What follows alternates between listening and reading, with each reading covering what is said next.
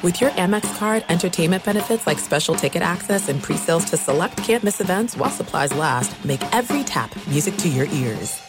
At Bet365, we don't do ordinary. We believe that every sport should be epic. Every home run, every hit, every inning, every play. From the moments that are legendary to the ones that fly under the radar. See for yourself when you sign up today and get $150 in bonus bets when you bet just $5. Whatever the sport, whatever the moment, it's never ordinary at Bet365. 21 plus only must be present in Ohio. If you or someone you know has a gambling problem and wants help, call 1-800-GAMBLER. Terms and conditions apply. What's up? This your boy Lil Duval, and check out my podcast, Conversations with Unc, on the Black Effect Podcast Network. Each and every Tuesday, Conversations with Unc podcast feature casuals and in-depth talk about ebbs and flows of life and the pursuit of happiness. Unlike my work on stage, I tap into a more serious and sensitive side to give life advice and simply offer words of encouragement, yet remind folks to never forget to laugh. Every Tuesday, listen to Conversations with Unc, hosted by Lil Duval on the Black Effect Podcast Network, iHeartRadio app, or wherever you get your podcasts presented by AT&T. Connecting changes everything. You're listening to Fox Sports Radio. Radio. Oh, what's going on, everybody? Welcome in Super Wild Card Weekend. Oh, the playoffs begin today. Can't wait for it. I mean, I can't do it like that. Like Bart Scott once said, "Can't wait." Can't wait. That's right. Look at Chris Perfett on the ones and twos right there, raring to go. We are firing on all cylinders. Good morning, fellas. I got a simple question for you. Okay. Which game of Super Wild Card Weekend are you most looking forward to? Me, if I put my Fins fandom to the side, obviously I'm looking at Fins up today. Valiant effort, hopefully in the freezing cold weather in KC. I'm going Rams Lions. How do you not love the storyline of the trade from 2021 involving Stafford and Goff? This is the first playoff appearance at home since the 90s for for the Lions. I love that storyline. How about you guys? Good morning again. Good morning. And yeah, I, I think how could you not look at every single fan in Detroit as they nervously drum their fingers and then bite the fingernails on the other hand and just wait for this game because this could be history. This is history in the making for them. And then on the other side of that, you have Matthew Stafford and the homecoming, the place that raised him in the NFL before he left, went to college and won a Super Bowl. it's like it's uh it's a really really cool story. But the one that I'm looking the most forward to is Houston hosting the Cleveland Browns. What a job Kevin Stefanski has done. Coach of the Year stuff right there. What a job DeMeco Ryans has done. Coach of the Year stuff right there. What a job Joe Flacco's done. Comeback Player of the Year stuff right there. What a job CJ Stroud's done. Offensive Rookie of the Year stuff right there. I mean, storylines everywhere you look in Houston and Cleveland. Love that matchup. And and Flacco's done something that nobody saw coming the Browns went from lovable loser to one of the most hated franchises after bringing in Deshaun Watson and all of his baggage. And then the owner even made himself a villain amongst his own by signing him to this unprecedentedly large contract. Joe Flacco has changed the whole narrative with the Cleveland Browns. So it's just a very interesting time in Cleveland. And if they get on a little bit of a run here, it kind of feels like they've returned to lovable loser that people will be able to get behind. I mean, let's be honest, guys. I think the script makers were in their bag with this weekend. I mean, it's it's every game. Every game has its own little narrative, and uh, and and Rich just went over the first game out of the shoot. Usually, this is the AFC South Invitational, the Saturday first playoff game. It's always the AFC South team that gets this game. I, I, I think the entire day is going to have some drama to it. Um, the nightcap, the Swifties, right? They'll get paywalled with the uh, Chiefs game. That should be very interesting. The weather in that game will be very interesting, and we'll dive into how that um, frozen tundra there at Arrowhead is going to impact the game. But if you want to ask um, which games the NFL thinks are the most important games, I think the two in the late window Sunday are kind of the, the prime time, right? Those are the those are the prime slots um, for wild card weekend. The Sunday afternoon game, Packers and Cowboys, two historic franchises. Um, you know, everything. I think all the pressure will be on the Cowboys and the Packers with this young gun team. Are just going to kind of ride into Jerry's world and see if they can't upset the apple cart there. One of the biggest dogs of the weekend. And then I, I agree. I think it's the the Sunday night game in terms of uh, just the the overall optics of that game continues to get better each week with what the Lions do. I mean, two weeks ago, um, you know, being able to win the division, and then they come back and, and didn't have to play anyone last week, and they did. Um, and then all of a sudden, bing, bang, boom, someone gets hurt, and we'll see if Laporta plays tonight, and that'll have a big impact on the game. So I, I think the Stafford stuff certainly is the headline, but every game kind of has its own little narrative uh, baked in this week. Okay, so how about this? Uh, who has the most to gain slash lose in the playoffs? So let's start with the QBs. Huh? I thought we would start big picture here in Super Wild Card Weekend. So if you look at all the quarterbacks involved here in the playoffs, we obviously have 14 of them. Which guy is at the top of your list in terms of the most to gain or lose? I'd throw a few out there like Dak Prescott. Think if he wins, what that would mean for his career, his reputation. If he loses, obviously, the Cowboys, we love when they're the pinata. You know, there'd be some, some brushback if they lose again. Josh Allen, I think, falls in that category as well. Look at Brock Purdy, right? If Brock Purdy wins, you think about legitimizing him uh, to a much greater degree. He's gotten it done in the regular season, but he hasn't yet gotten it done in the postseason. If they win it all, if the Niners win a ring, that's huge for Brock Purdy. I would actually go with Lamar Jackson at the top of my list because think of it this way if he wins it, it's his first ring. That's huge. If he loses, he's going to win his second MVP.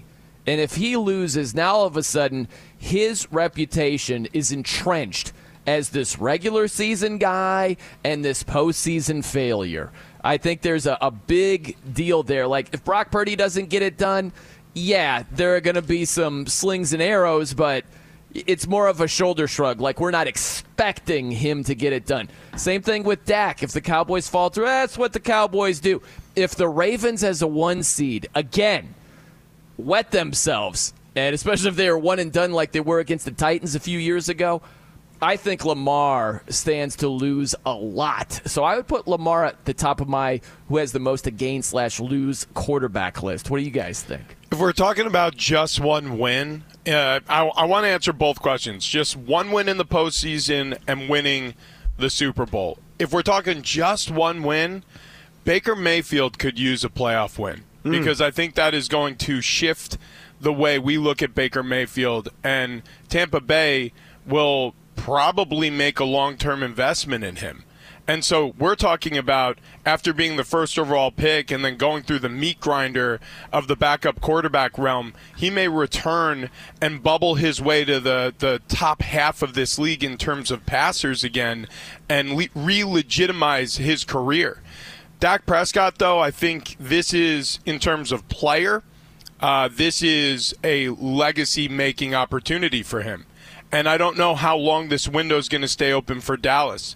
This is the best team, arguably, they've had on both sides of the ball entering the playoffs since he's been the quarterback. This is probably the best shot he has uh, at getting to a Super Bowl through not a, a, a weak NFC, but comparatively relatively weak compared to years in in the past.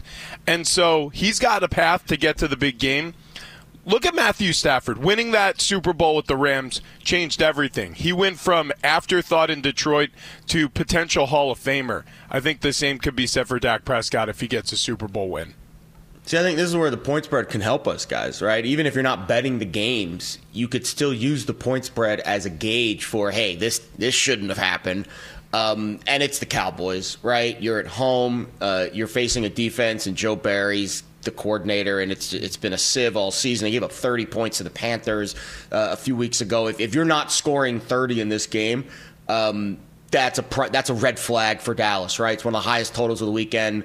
Uh, Dallas a touchdown favorite. If they don't put up a big number, maybe they lose the game because Jordan Love goes bananas and this you know young Packers roster just doesn't know any better and doesn't understand the stage that they're on, and they go in guns a blazing and they pull off a big win. But I, I think if if if Dak Prescott plays poorly that is a massive red flag. I think you give a pass to Josh Allen because they're playing in like the Polar Express. I, I you know, this weekend we're, we're not going to judge if he doesn't have the best game because I, I don't even know what the vibe is going to be like in Buffalo tomorrow. Like it's literally a snow globe. And unfortunately for uh, for Baker Mayfield, I agree he could use a win too, but he's got like a broken rib and a banged up ankle. Like his entire body is banged up this week. I don't think he has a broken rib, but his it's it's a bruised rib and a, and a you know bruised ankle, and he's he's limping into this game too. So a, a lot of the quarterbacks I think are kind of you give them a pass in a certain scenario you don't give Dak a pass in this game. You're facing a bad defense. You should have success against. You're at home. There's no weather, um, and you're the two seed, right? Like this is this is your year. Uh, you know, you should be in the NFC title game facing the Niners. Like that's the expectation for this Cowboys team, and anything short of that and a bad performance by Dak this week raises some big red flags. Okay, head coaches, playoffs as a whole. Don't get in this uh, super wild card weekend you know, shoebox, if you will. if you look at the entire playoffs here, which head coach has the most to gain or lose? I put Kyle Shanahan at the top of my list, right? Doesn't have a ring as a head coach. Number one seed. They are oozing with talent on that roster. And if they don't get it done, there's going to be some some brushback because oh here we go again right? Like they get it done in the regular season. They couldn't get it done with Jimmy G against the Chiefs. They always come up short. Granted there might be more scrutiny on Purdy if they don't win it but there's going to be scrutiny on Kyle Shanahan. And that again further cements his reputation of he wins a bunch of regular season games can't get it done in the postseason. We all know what it would mean if he wins that ring. That legitimizes him and that's like getting knighted, like in the NFL. if you're able to win it Sir all, I put Shanahan. Shanahan up there at the top of the list for me. Yeah, yeah, Sir Shanahan. I, uh, I, I'll, I'll stay in the NFC East for this one. I think the most consequential two teams, or I should say, the two teams that are facing the most consequences at head coach if they have an early bounce are the Cowboys and Eagles. Nick Sirianni, I feel like, is in jeopardy of losing that job.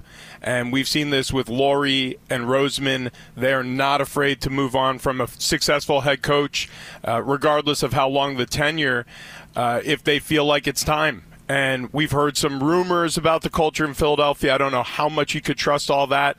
We're not in the locker room.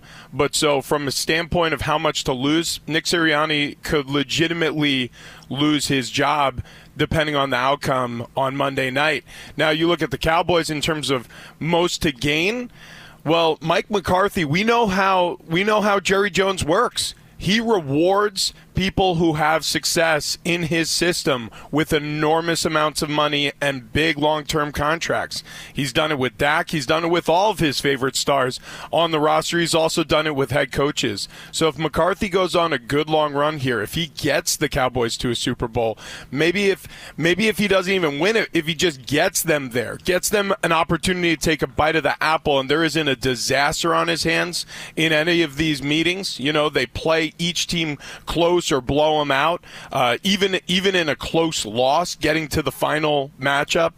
I feel like I feel like Mike McCarthy could sign a long-term extension and solidify himself in Dallas. Yeah, this is a tougher one because I think. Um, I mean, we based based on our group chat, we've already fired Nick Sirianni. Like he's already gone. We're already replacing him with Bill Belichick. There's our peek behind the curtain and what we've been talking about in our group chat all week. Um, and, and I think that's fair. I, I don't know what the vibe is in Philly. Here's what I do know: the brains definitely left town. Um, and it's obvious that Gannon and Steichen being the OCDC, like you don't know how much impact losing both coordinators really has because you don't know how much head coach, you know, influence there is with a lot of this stuff. Well, now we know, um, probably a lot.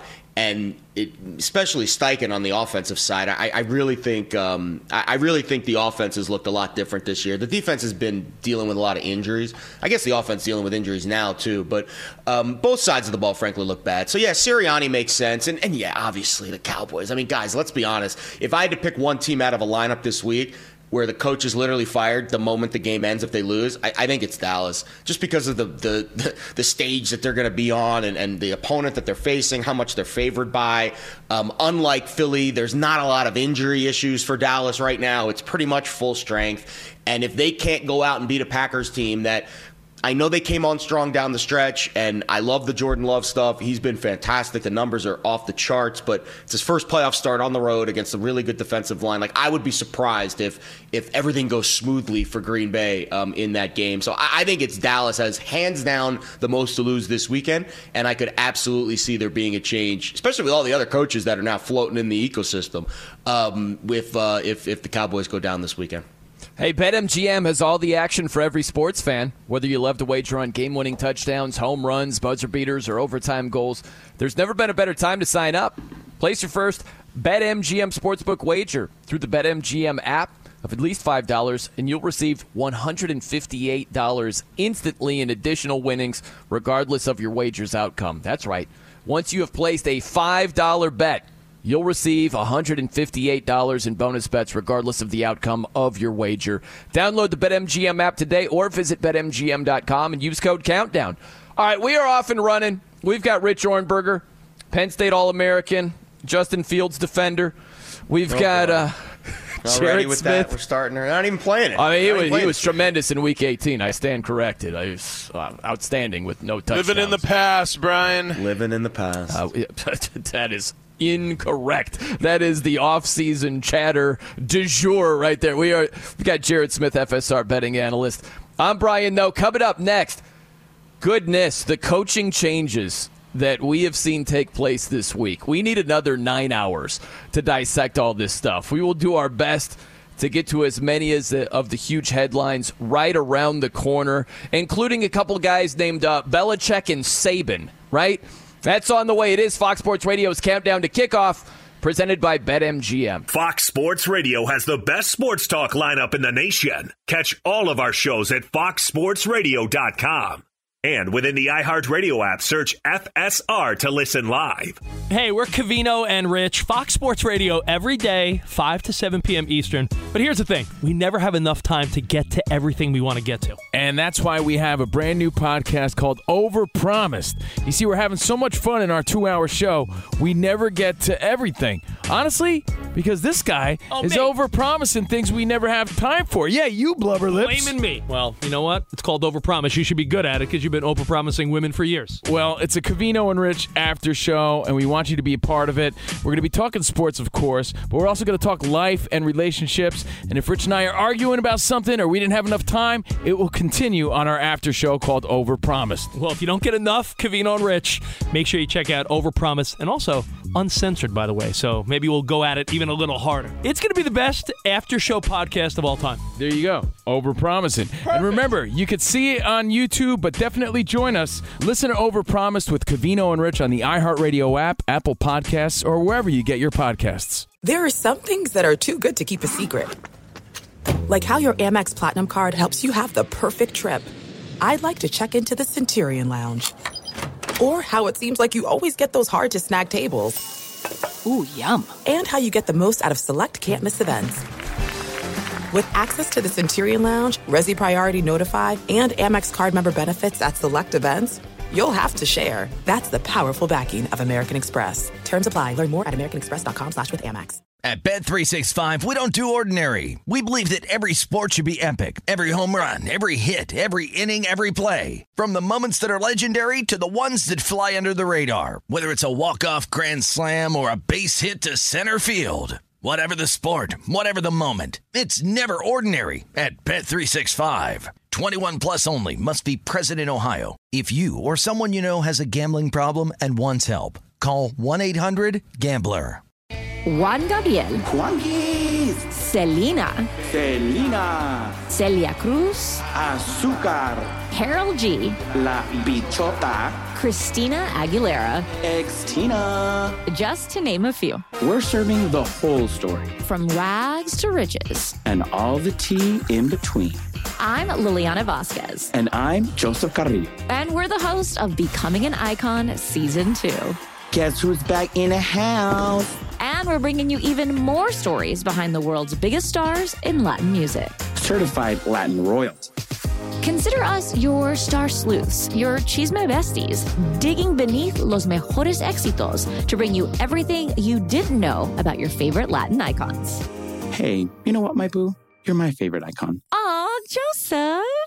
Listen to Becoming an Icon, part of the My Cultura Podcast Network, available on the iHeartRadio app, Apple Podcasts, or wherever you get your podcasts. It is Fox Sports Radio's countdown to kickoff, presented by BetMGM. Earn a $100 bonus by signing into BetMGM and clicking on Refer a Friend to invite a friend. And in just a few simple steps, both you and your friend will receive a $100 bonus. BetMGM is offering some of the best odds in the market on touchdown props this season. BetMGM, the king of sportsbooks, the king of parlays. Okay, so coaching changes. Wow. this was crazy stuff throughout the entire week. Headlined by, I would say, Nick Saban choosing to retire. It's not small potatoes that Bill Belichick is out in New England, but that wasn't nearly the surprise that Nick Saban walking away was. I like did you think when Jalen Milroe got stuffed on that final play against Michigan in overtime? Well, that's probably Nick Saban's final game ever. I didn't think that at all. I, I don't think many people did, but after six championships at Alabama, Nick Saban walks away, and some of these numbers are just insane. His record at Bama 201 and 29 six championships. He won double digit games in every one of his seasons except the very first one. Think about that. 16 straight seasons winning at least 10 games. I love this one. He finished in the top 10 in each of his final 16 seasons at Alabama. In the previous 12 seasons before Nick Saban arrived, Alabama finished in the AP top 10 one time. Yeah. That's insane what he was able to accomplish. An incredible culture builder and also a run of success that's almost unprecedented. I mean there there is precedent for it because we've seen it before. It's just rare that it happens. And if you think around college football how often we're seeing especially at the major division 1 level how often we're seeing coaches changes now having that sort of staying power is ridiculous. How many coaches came and went during that 17 year tenure as head coach of the Crimson Tide? Countless. So I agree with you. That was the most surprising of the announcements. Belichick, there was a tremendous amount of writing on the wall. We know the NFL is very finicky. It's what have you done for me lately? And unfortunately for Bill Belichick, the Patriots haven't been uh, to the standard he created for those fans and for that ownership group. And same with Pete Carroll. Uh, Seattle Seahawks moving on from Russell Wilson, the Legion of Boom. Uh, the, the the boom is just an echo at this point. It's it's a long time since that Super Bowl win, so it it felt like that was coming eventually. But Nick Saban, even even at a ripe old age in terms of coaching, because I don't know how many more tomorrows he has walking the sidelines, because everybody retires eventually, or everybody gets fired, I guess eventually. So we knew that day would come. But I agree with you. That final snap against the Wolverines in OT, I had no clue that was going to be the last time we saw him uh, on the sideline with the whistle around his neck.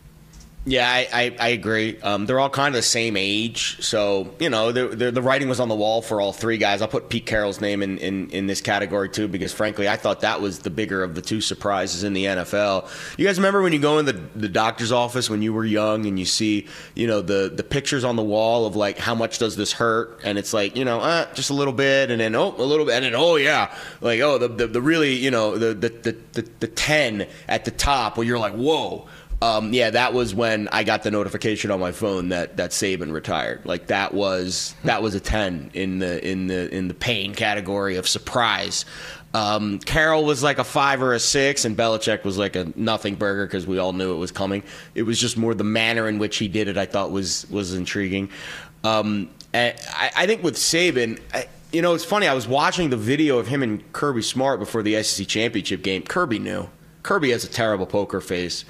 Um, it, the way he was talking to him, he was kind of like you could see it in his eyes. Like Kirby knew, and he couldn't say anything because there were so many cameras on the field, and he just didn't want to tip his hand, but he kind of did. Um, and then if you watch some of the mannerisms that Saban, you know, carried himself at the end of the regular season, his last game in Tuscaloosa, of course on the sidelines in that SEC championship game, I didn't notice it as much during the college football playoff, but the writing was kind of on the wall there. You just it was kind of hiding in plain sight. None of us expected it, and that's why it was a surprise. But um, yeah, I mean, the greatest coach in, in, college football history, maybe. I know I'm recency biased because I'm I'm a young kid. I don't remember the Bear Bryants and you know on the back end of Paterno, and it just I, man, different world in college football this week uh, after after those news after that news took place. Well, it's uh, it's a little bit of a a different deal. What goes up must come down, you know? Mm. Who goes out, someone must come in, right? With all these coaching changes, it's not just about Saban and Belichick leaving. We already have answers who's coming in. We'll get to that right around the corner, but you want answers. You have come to the right place, okay? Isaac Lowenkron. He has, you know, those guys that open up their jacket and they've got all the fake watches, all the fake necklaces. Isaac Lowenkron just opens it up and it's just it's knowledge and information. That's right. Yeah. It's not a trench coat; it's a jacket. Let's gotta be clear. About yeah. That. Yeah. Well. what do you mean? Well, anyway. Well, I don't know. I mean, I, yes, we do have uh, information inside the jacket this morning, fellas, from the NFL coaching carousel because NFL media reported this morning that it's believed the Los Angeles Chargers will speak with Jim Harbaugh next week, while Raiders All Pro pass rusher Maxx Crosby, meanwhile, will explore a trade request if the Raiders do not hire Antonio Pierce as their full time head coach. ESPN reports Pierce has emerged as the Raiders' leading candidate. The playoffs kick off at 4:30 Eastern with a pair of AFC games. First up, 4 seed Houston hosts 5 seed Cleveland. Then tonight at 8:10 Eastern from Arrowhead, 3 seed Kansas City takes on 6 seed Miami. Finally on Sunday, the Green Bay Packers will visit the Dallas Cowboys, but yesterday, a Packers fan named Lucy Karowski was leaving an appointment in De Pere, Wisconsin, when her car got stuck in a snowdrift. Mm. A Good Samaritan approached her to offer to help, and the Good Samaritan turned out to be none other than Packers quarterback Jordan Love. Karowski described what happened to WLUK television. He offered to push my car, which we tried. I reversed, he pushed, and then after the first try, we were like, this is not a good idea. You have a game on Sunday. so we're like, it's okay. I have people coming to help me anyways. So then I got a picture. I said, have a great weekend and good luck. I'll be rooting for you. And he went on his merry way. It was so cool. It was so random. You know, it's the middle of a blizzard. I last thing I was expecting was my star quarterback of my favorite team ever to come try and help me. It was it made my day. So Jordan Love, a good Samaritan, but Lucy Karowski perhaps making a big play because could you have imagined the headline Packers quarterback injured while oh helping someone out of a snowdrift? Back Poor to you. girl would never been able to stay in Green Bay. My goodness. Yeah, it uh it is Fox Sports Radio's countdown to kickoff presented by BetMGM. That's great of Jordan Love. That's an awesome story. My question is who's going to push Jordan Love against the the Cowboys cuz he's going to need a boost. He's going to need a boost against What do you mean uh, he's going to need a boost? better team who's been a juggernaut at home. Hasn't lost at home since like uh, 2022 Oh, okay. in week yeah, one. facing a tough team, but let's be honest, the Jordan Love numbers down the stretch, Brian, have been unbelievable. Oh, it's uh, staggering what he's been able to do. It's absolutely Unbelievable. I sense a lot of sarcasm there, my friend. Yeah, yeah. You, you Still a little bitter impressed. about that under Packers uh, win total loss. Oh, crazy! You haven't forgotten about that. I thought that would, uh, that would you would lose uh, sight of that. Uh, Right. Shocking! I was wrong. Hey, shortly after the show, our podcast will be going on up. If you miss anything on today's show, be, be- show, be sure to check it out. Just search Fox Sports Radio wherever you get your podcasts. Be sure to follow, rate, and review it. Again, just search Fox Sports Radio wherever you get your podcasts, and you'll see this show posted right after we get off the air. I mean, we'll get to uh, the uh, cheeseheads here in a bit, and uh, and to be clear, Jordan Love did have a, a very good season. Uh, statistically, no doubt about that. 32 touchdown passes, number two in the NFL. That's pretty crazy. How about Dak and Jordan Love, one two on the Yeah. same field on Sunday? That's pretty insane. I think it's the but- first time that's happened. That Packers defense is Swiss cheese. Oh, they're going to get diced up something nasty tomorrow. But we'll get to that. How about these coaching changes where so Saban is out, Kalen DeBoer, the Washington head coach, former Washington head coach, is in. I love this because I read all this stuff, and, and two things stood out. When Nick Saban walked away, Alabama was like, "Yeah, give us three days. We should figure out who the." who the new guy is in a couple of days. And they were right. And the other thing was with Kalen DeBoer, there was a little blurb that said he loves it at Washington.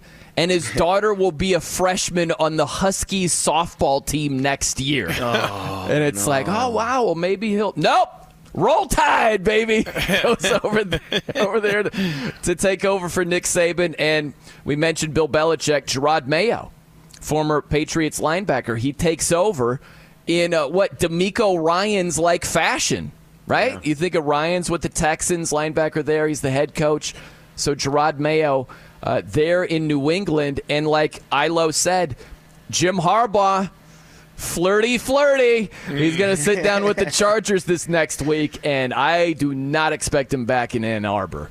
Um, so really quick, back, backtracking to the Saban DeBoer situation. That wasn't the only movement that occurred at the head coaching position in the in the you know, I should say in college football, because Jimmy Sexton, who is the agent of Nick Saban and Kalen DeBoer, is also the agent for Dan Lanning, Mike Norvell, and Steve Sarkisian, who all got more money as a result of the leverage created by the void in Alabama. So, uh, c- Did it really? congratulations to Jimmy Sexton. Yeah. is that really how I, I didn't I was not not aware of the dynamics behind the scene because I know all those guys were kind of in the mix for the Bama job. I thought it was all intriguing. They all kind of put out their own little hype video that they were staying. Oh yeah, which is kind of the new thing that coaches do now. I didn't know coaches do that. Well, well yeah, yeah. Now, now it's like now- the recruiting thing with Yeah, the right? hats. Like- I'm staying at I know Oregon. it, it's Yeah. it's kind of like the opposite of what we normally get. it, it really is, It- and it's because I imagine these university presidents and athletic Yes. directors they're they're encouraging these coaches to put something out to Yeah. make sure that they don't lose recruits because all it takes is one rumor. And uh, and all of a sudden you could lose a five star, and uh, so yeah, I think that's a big part of it. But getting back to the NFL, yeah, quickly replacing the greatest coach who's ever coached football, Bill Belichick, Jerod Mayo, who's my age, he's 37 years old. He's a form, former teammate of mine.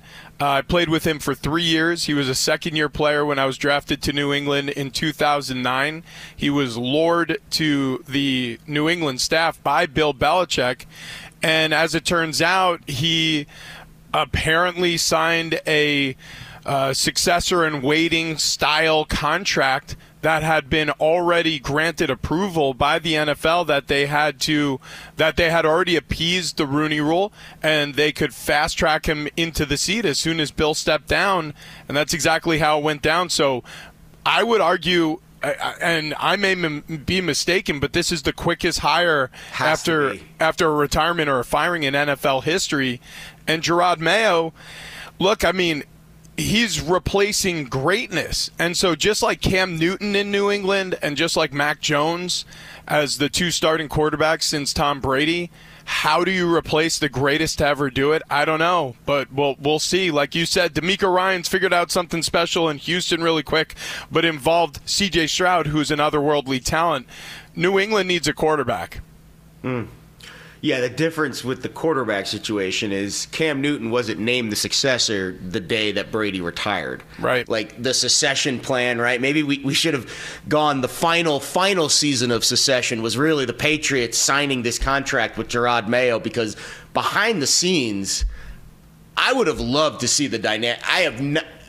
I know I'm young, but I, in my memory, I, I have not recalled a time where, especially in a situation like New England, where the successor was right there waiting the whole time, like hiding in plain sight. Like, did Bill know about this guy? I'm assuming he did. Um, and it was the greatest kept secret uh, in in the NFL media world because I didn't hear about this until it happened. So, just a unique situation. All of these coaching situations are, are unique in their own way. The Bama thing, I mean, Kalen DeBoer is just like a winner. Like it's just it, it, it re- replacing him, and if, if if Alabama rises to the level that DeBoer has brought to other schools, and it's hard to raise the bar at Alabama, but DeBoer everywhere he's gone has raised the bar. And if he does that again at Alabama, I mean, you know, try to wrap your mind, galaxy brain your mind around Bama improving getting better. Um, that just to me is is is a scary notion. Um, and with the Belichick stuff, yeah, it really is the most seamless transition in NFL history from one coach to another. I mean, we'll see how it plays out. I mean, it might be a disaster, and I think if they don't get a quarterback, it will be. But it's just it's wild how these teams just kind of bake their narratives in already before the uh, before the story even breaks. And you credit the Patriots for keeping it all buttoned up. Yeah, two things. It is pretty crazy that news that huge Yeah. stayed under wraps.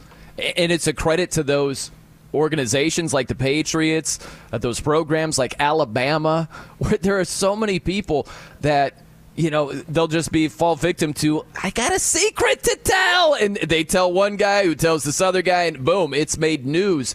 I'm surprised we didn't get a huge whiff of that before the alabama michigan game.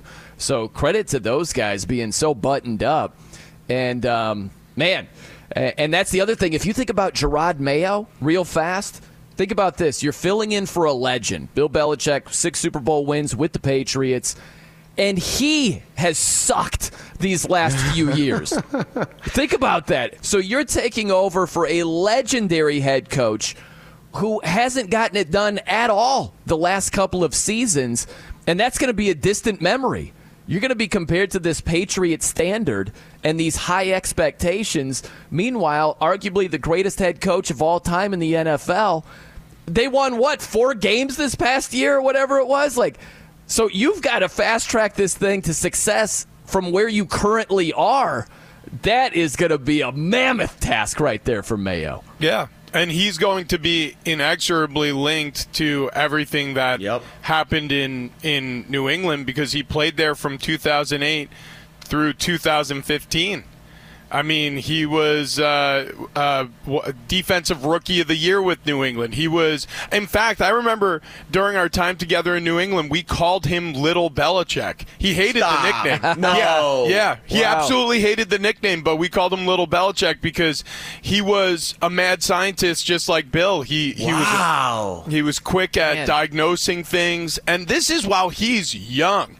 Like we're talking about a 23, 24 year old kid. That's an awesome story. Who's pretty fresh out of Tennessee and yeah, he was he was sensational in terms of his football IQ. He just he just understood the game and he could play at such a faster level than a lot of defenders because he could get to the play quicker because he understood where the offense wanted to go with the football. And so don't get me wrong, like he's one of those guys when I was playing with him, I knew he was going to become a coach.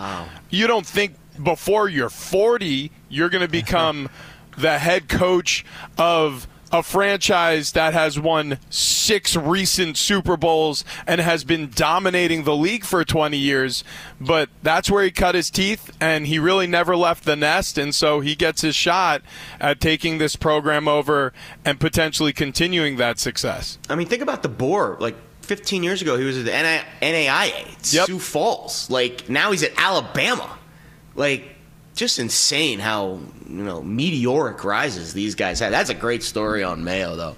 It's it's uh, too Little bad you didn't have Belichick. the BetMGM app back then, Rich. For Yeah, the you next uh, Patriots head coach, just bloop, you know. Yeah. Make sure you're outside. Well, that would have been a football wager. You would have had your had to have your. You had to do it when you got enter home That in there. off Yeah. campus. yeah, that's right. Uh, we got Rich Ohrnberger, Penn State All American, NFL veteran. Uh, we've got uh, Jared Smith, FSR betting analyst. I'm Brian Noe. Coming up next, do we have time to shoehorn some Justin Fields talk in here? No, we don't. we have time for the parlay platter. That is on the way, and I have heard a rumor. There's a theme, and there are some mammoth odds. Big payout if this one hits. Jared will share it with you right around the corner. It is Fox Sports Radio's Countdown to Kickoff, presented by BetMGM. It is Fox Sports Radio's Countdown to Kickoff, presented by BetMGM. Every time you make a wager at BetMGM, you earn BetMGM rewards points that can be redeemed for things like free bets and risk free tokens. They can also be converted to MGM rewards points that can be used towards dining shows and hotel rooms at over 20 MGM resorts. And customers will have the chance to win a big game Las Vegas experience. Prizes include a three night stay during Super Bowl weekend at a select MGM property along with other prizes like entry to the BetMGM party and food and beverage credits. All right, let's do this. Check this out. Parlay platter. Okay, Chef Smith. Jared Smith with the uh, parlay platter. He's been cooking it up. He's been dicing it. He's trying to shoehorn Jordan Love and Romeo Doubs props into this thing, I've heard. What do you have for us, Jared? No Jordan Love props, although I, I, I am intrigued in the total in that game, and we'll get to that game in a little bit. I actually don't have the Packers game here. Um, these are all from today and tomorrow. Just one little nugget for you tomorrow, but the bulk of these picks are uh, uh, today's games. And it is a prop themed parlay platter. So this is, I'm taking a page out of your book, Brian. I, I saw some good uh, props that I liked, and I figured, hey, let's throw them together into a little souffle here and see what we got. Um, David Njoku is going to score a touchdown today. That's priced at plus 175 at BetMGM. Um, I, I, he's the matchup in this game, and I know Amari Cooper had the big game the last time these two teams played, and actually Njoku had kind of a, an average game, but I think that flips this time because I think if there's one thing the Texans can't do today, is you can't let Amari Cooper have 250 yards receiving. So I think that benefits David Njoku. I think he has a big game, and I think he finds the end zone. Isaiah Pacheco to get 100 or more rushing yards. That is plus 350 at BetMGM. You can bet on that on its own, and it's a pretty nice payout. Again, he's gone for 100 plus in two of the last three games. Didn't play last week. Of course, they rested their starters last week. And the Dolphins, and Brian, I, I know you're not excited about this because the linebacking core for Miami is so banged up. Bruce Irvin, Melvin Ingram, Justin Houston. I mean, this isn't the 2005 playoffs. This is the 2024 playoffs. And these are all mid to high 30s guys that are going to have to play and play well in this game if Miami wants to win because of all the injuries for the Dolphins on the uh, in the defensive side of the ball. So I think the Chiefs are going to run it a lot. Cold weather game. They're going to run the football, and I think Pacheco has a really good game. And finally, this is a random one tomorrow. Donovan Peoples Jones over six and a half receiving yards, basically one catch. No Kalif Raymond. Peoples Jones will be the punt returner, and if you look at the the vibes that Peoples Jones has been giving off the last couple weeks, he's part of the offense. He's like the number four receiver in this offense. He had two receptions for 25 yards in the Vikings game last week, and I, I think he's going to get a couple looks. Laporta might be out. Maybe you go a little more four wide receiver set or 13 or excuse me, a 31 personnel there with three wide receivers. So I, I think this will be an interesting spot for Peoples Jones. So Njoku to score, Pacheco 100 yards, Peoples Jones over six and a half receiving yards, 21 to one. Wow. at MGM. What do we I think, was just guys? thinking, I'm like, imagine you hit on the first two I know, I know. today, and you're like, throw it to Peoples Jones, man. Uh, I mean, but it's a it's it's the safest pick in my opinion on Very this safe. slip. It feels very safe. And then Njoku, love that. Uh, Flacco's favorite target, and really, if you look at the Houston Texans, they give up a lot of passing yards. They don't give up a lot of points, which means they give up a lot to the tight ends. I, I love that pick too. What's the Good payout on that Michigan again, right? Jared? What's the payout? real 21 quick? to 1. 21 to 1. Woo! But you're back. You're back in go, a big way. baby. Love that. All right, coming up next, The elements, a huge factor in the playoffs today. Oh, what is going on? Super Wild Card Weekend. It begins today. And your nightcap on P Croc, as I call it. so garbage. They're making you pay to watch this. It's I love trash. that. It's that was so the best thing you've done maybe in the year and a half we worked Well, together. thank you. I appreciate that. Dolphins against the Chiefs, a pair of 11 and 6 teams. Chiefs favored by four and a half. It is going to be super cold, right? Super wild card weekend, going to be super cold tonight. And you alluded to this, Jared, the rash of Dolphins injuries. My lord, when you have to sign this week Justin Houston and Bruce Irvin, because all your pass rushers are out for the most part, like your top guys. There's no Bradley Chubb. There's no Jalen uh, uh, Jaelan Phillips. There's no uh, Andrew Van Ginkel. Like all these guys are out. It's insane. And so you get Justin Houston and Bruce Irvin in aqua and orange and see what you can do against the Chiefs. But listen, the ground game is going to be very, very important on both sides here. And uh, I think you're right. I think Pacheco is going to have a really good game for the Chiefs, Jared. But also in aqua and orange, Mostert, Yeah. Achane, if they can move it, and they moved it well in the second half on the ground against the Chiefs that game in Germany, you got a fighting chance. But uh, man, uh, in the elements against that Chiefs defense, this is going to be tough sledding for the Fins. the the level of nerves that I'm hearing coming through the microphone as he talks about you know some of the the the offensive viability that the Dolphins have with all of the uh, with all of the the injuries that they've suffered, especially the tail end of this this season. It's uh it was a rough go for the Dolphins there, but I will say this about any team that gets into the playoffs, whether they sneak in or they've dominated the field throughout the course of the season. The Dolphins deserve to be there. And the Dolphins are dangerous. And the Dolphins are like a heavyweight fighter, right? Uh, it doesn't matter who gets in the ring, you give them a puncher's chance because if you connect, man, Tyreek Hill, you just mentioned Achane, they've got some devastating skill position players who, if they're in the open field, if if McDaniel can draw up something twice, three times to get somebody a home run touchdown like we've seen throughout the season, he could play he could blow this game open. And as long as the wind isn't a huge factor because Tua doesn't have the strongest arm, that that's really going to be a key for this Dolphins offense in terms of the passing game. Mahomes, I mean, he could whip it. That guy's got a rocket for an arm. But as long as it's not too windy, this could be a really sneaky good matchup in Arrowhead. Yeah, I, do you want the good news or the bad news first, Brian? For Good for your beloved Dolphins. Definitely the, the good. news. All, okay. Oh, by the way, Cameron Good, he's out for the season yes, as well. Yeah, Oh, that, there you that was not that was not meant to be a double entendre there. Um, so I, I think the narrative to me that I'm hearing a lot this week that Tua can't play in the cold and the cold this and the cold weather, and I get it. Both teams have to play in the cold. One, two. All of the games that Tua and the Dolphins have lost in cold weather over the years, how many of those games had Mike McDaniel as the head coach? Uh, uh, the answer is zero. Um, and especially last year, the cold game in Buffalo with Skylar Thompson, they almost won that game. There you go. it was a close game. Like so it. I, I just I, I think that's being overbaked here into the into the into the dip.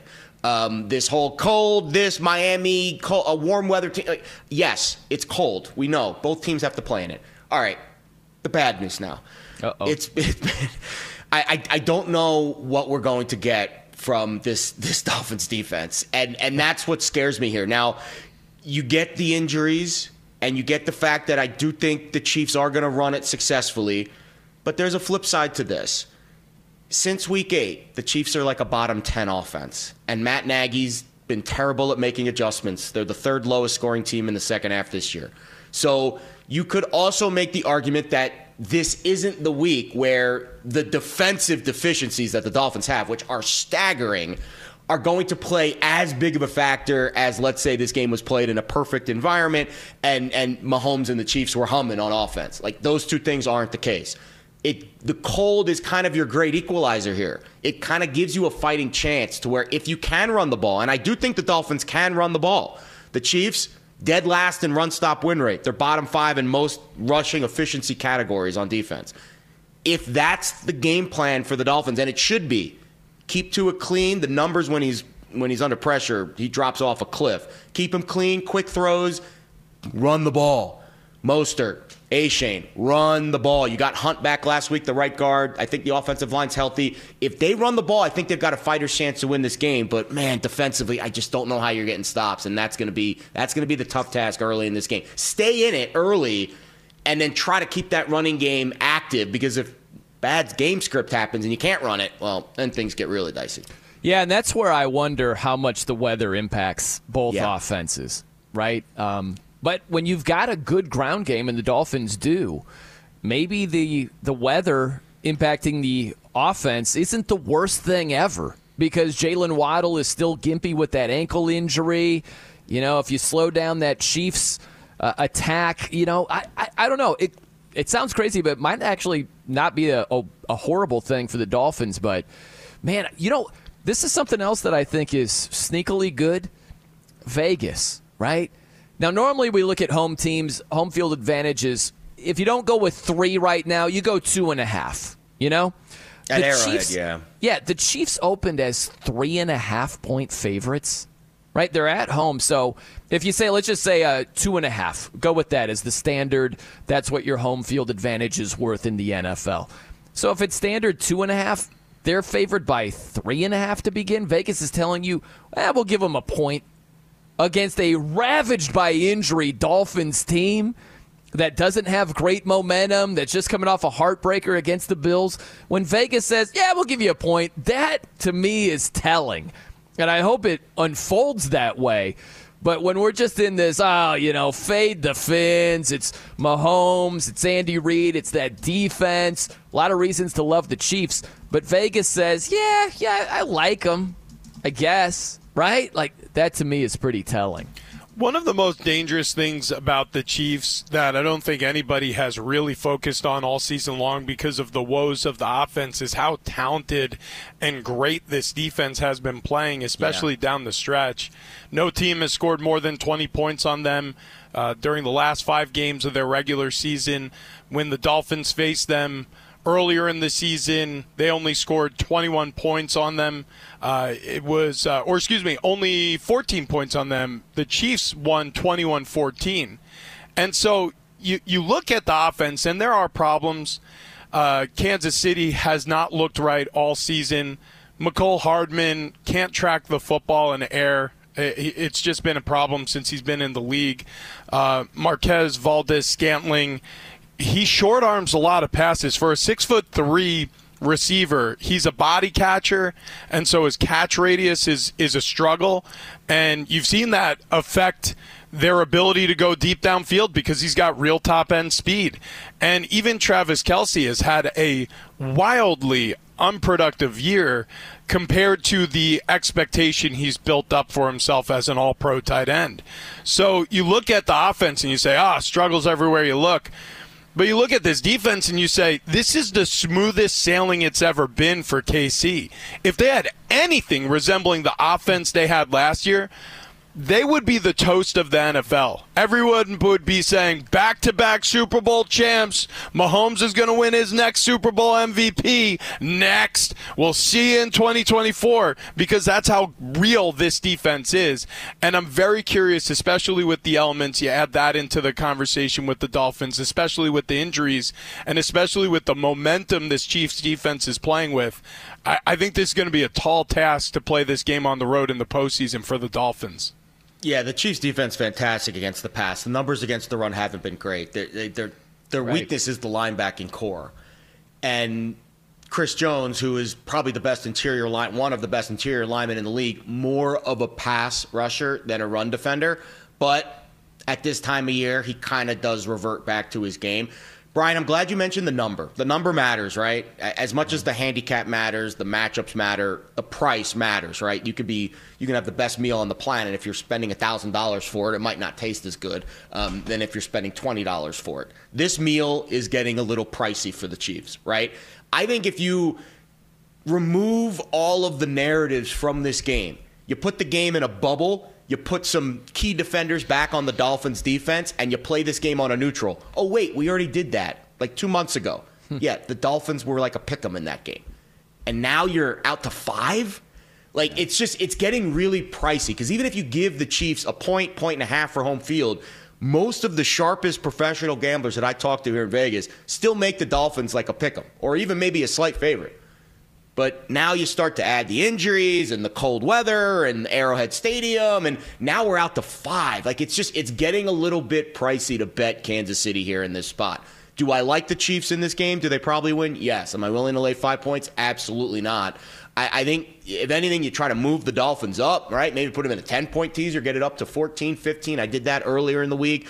I, I think under is is a good bet here. First half under as teams try to adjust to the conditions, and we do think it's going to be a running game, but you're betting under in a game with Patrick Mahomes and Tua and Tyreek Hill, and and you know the lightning strike could happen at any moment. So I, I think from a betting perspective, this game's become a little bit tricky because of the price. But Chiefs in the under is certainly the lean here for me. Yeah, hey, I, I get why you would lean that way. Mm. I think that, again, it goes back to the weather because I think the Dolphins are a prime candidate to be in effort mode. Oh, but I yeah. don't know if the weather will allow them to fully engage effort mode. You know what I mean? Like, yeah, they had the division, it slipped away. You know, they're all banged up. They they just signed Justin Houston and Bruce Irvin. You know what I mean? Like, screw it. Let's go out there and just let it all hang out. I don't know if the elements are going to let him do that. You got But- the right coach for that mindset, though. Oh yeah, Right. I, I love the coach. I think the coach is a rock star. I wish every coach would be like him. Yeah, uh, but that's what I'm looking at, man. Is uh, I think they might have that mentality, but I wonder if the elements are going to get right in their way uh, Yeah. of fully embracing that. Hey, from live betting to player props, BetMGM has a variety of betting options at your fingertips. Place your first BetMGM sportsbook wager through the BetMGM app of at least $5, and you'll receive $158 instantly in additional winnings regardless of your wager's outcome. That's right. Once you've placed a $5 bet, you'll receive a $158 bonus bet regardless of the outcome of the wager. That's beautiful. Download the BetMGM app today or visit betmgm.com and use code COUNTDOWN. All right, we've got Rich Ohrnberger, Penn State All American. We have got Jared Smith, FSR betting analyst. I'm Brian Noe. Coming up next, our main man, Seamus Magee. Huh? Team lead of sports trading at BetMGM. We'll talk some Super Wild Card weekend stuff, and then he might throw in like Furman in college He owes basketball. us one. Oh yeah, he the, does. the Mastodons last week.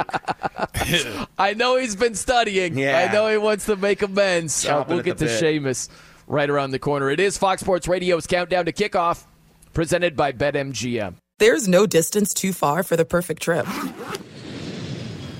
Hi, checking in for. or the perfect table. Hey, where are you? Coming! And when you get access to Resy Priority Notify with your Amex Platinum card Hey, this looks amazing. I'm so glad you made it. and travel benefits at fine hotels and resorts booked through Amex Travel, it's worth the trip. That's the powerful backing of American Express. Terms apply. Learn more at americanexpress.com slash with Amex. At Bet365, we don't do ordinary. We believe that every sport should be epic. Every home run, every hit, every inning, every play. From the moments that are legendary to the ones that fly under the radar. See for yourself when you sign up today and get $150 in bonus bets when you bet just $5. Whatever the sport, whatever the moment, it's never ordinary at Bet365. 21 plus only must be present in Ohio. If you or someone you know has a gambling problem and wants help, call 1-800-GAMBLER. Terms and conditions apply. Juan Gabriel, Juanquis, Selena, Selena, Celia Cruz, Azúcar, Karol G, La Bichota, Christina Aguilera, Ex-Tina. just to name a few. We're serving the whole story From rags to riches. and all the tea in between.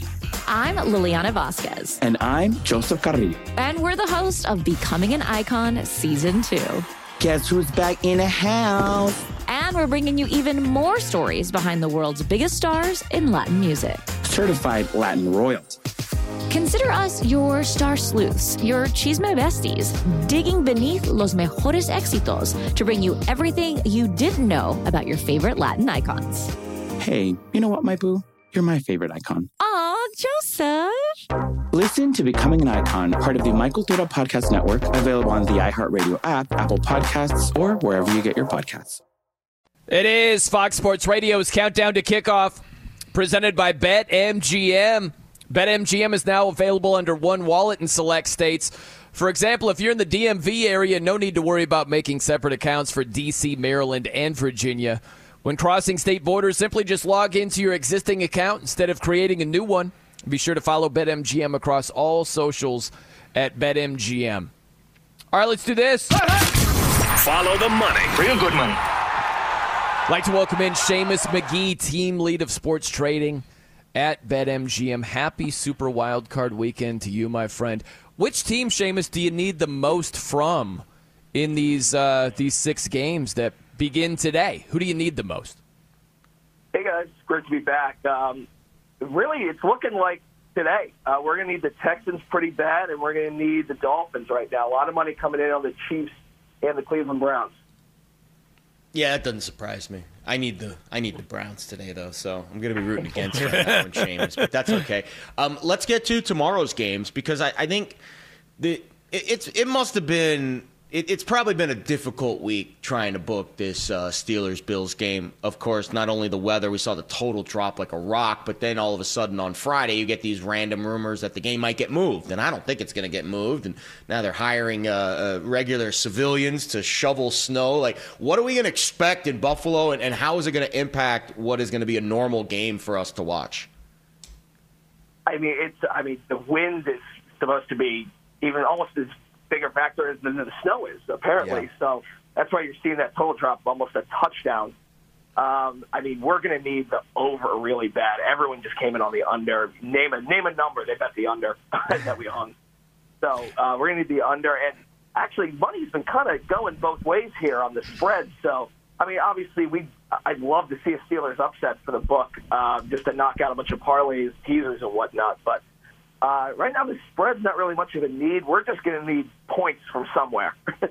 Yeah, yeah. You, you mentioned the weather, and I think this is an education for a lot of people because what you just said is absolutely true. It's the most discussed thing for kickers and punters pregame is looking at which direction the flags are waving at the top of the goalposts and you know how strong of a breeze it is that we're getting and what direction the breeze is coming in from.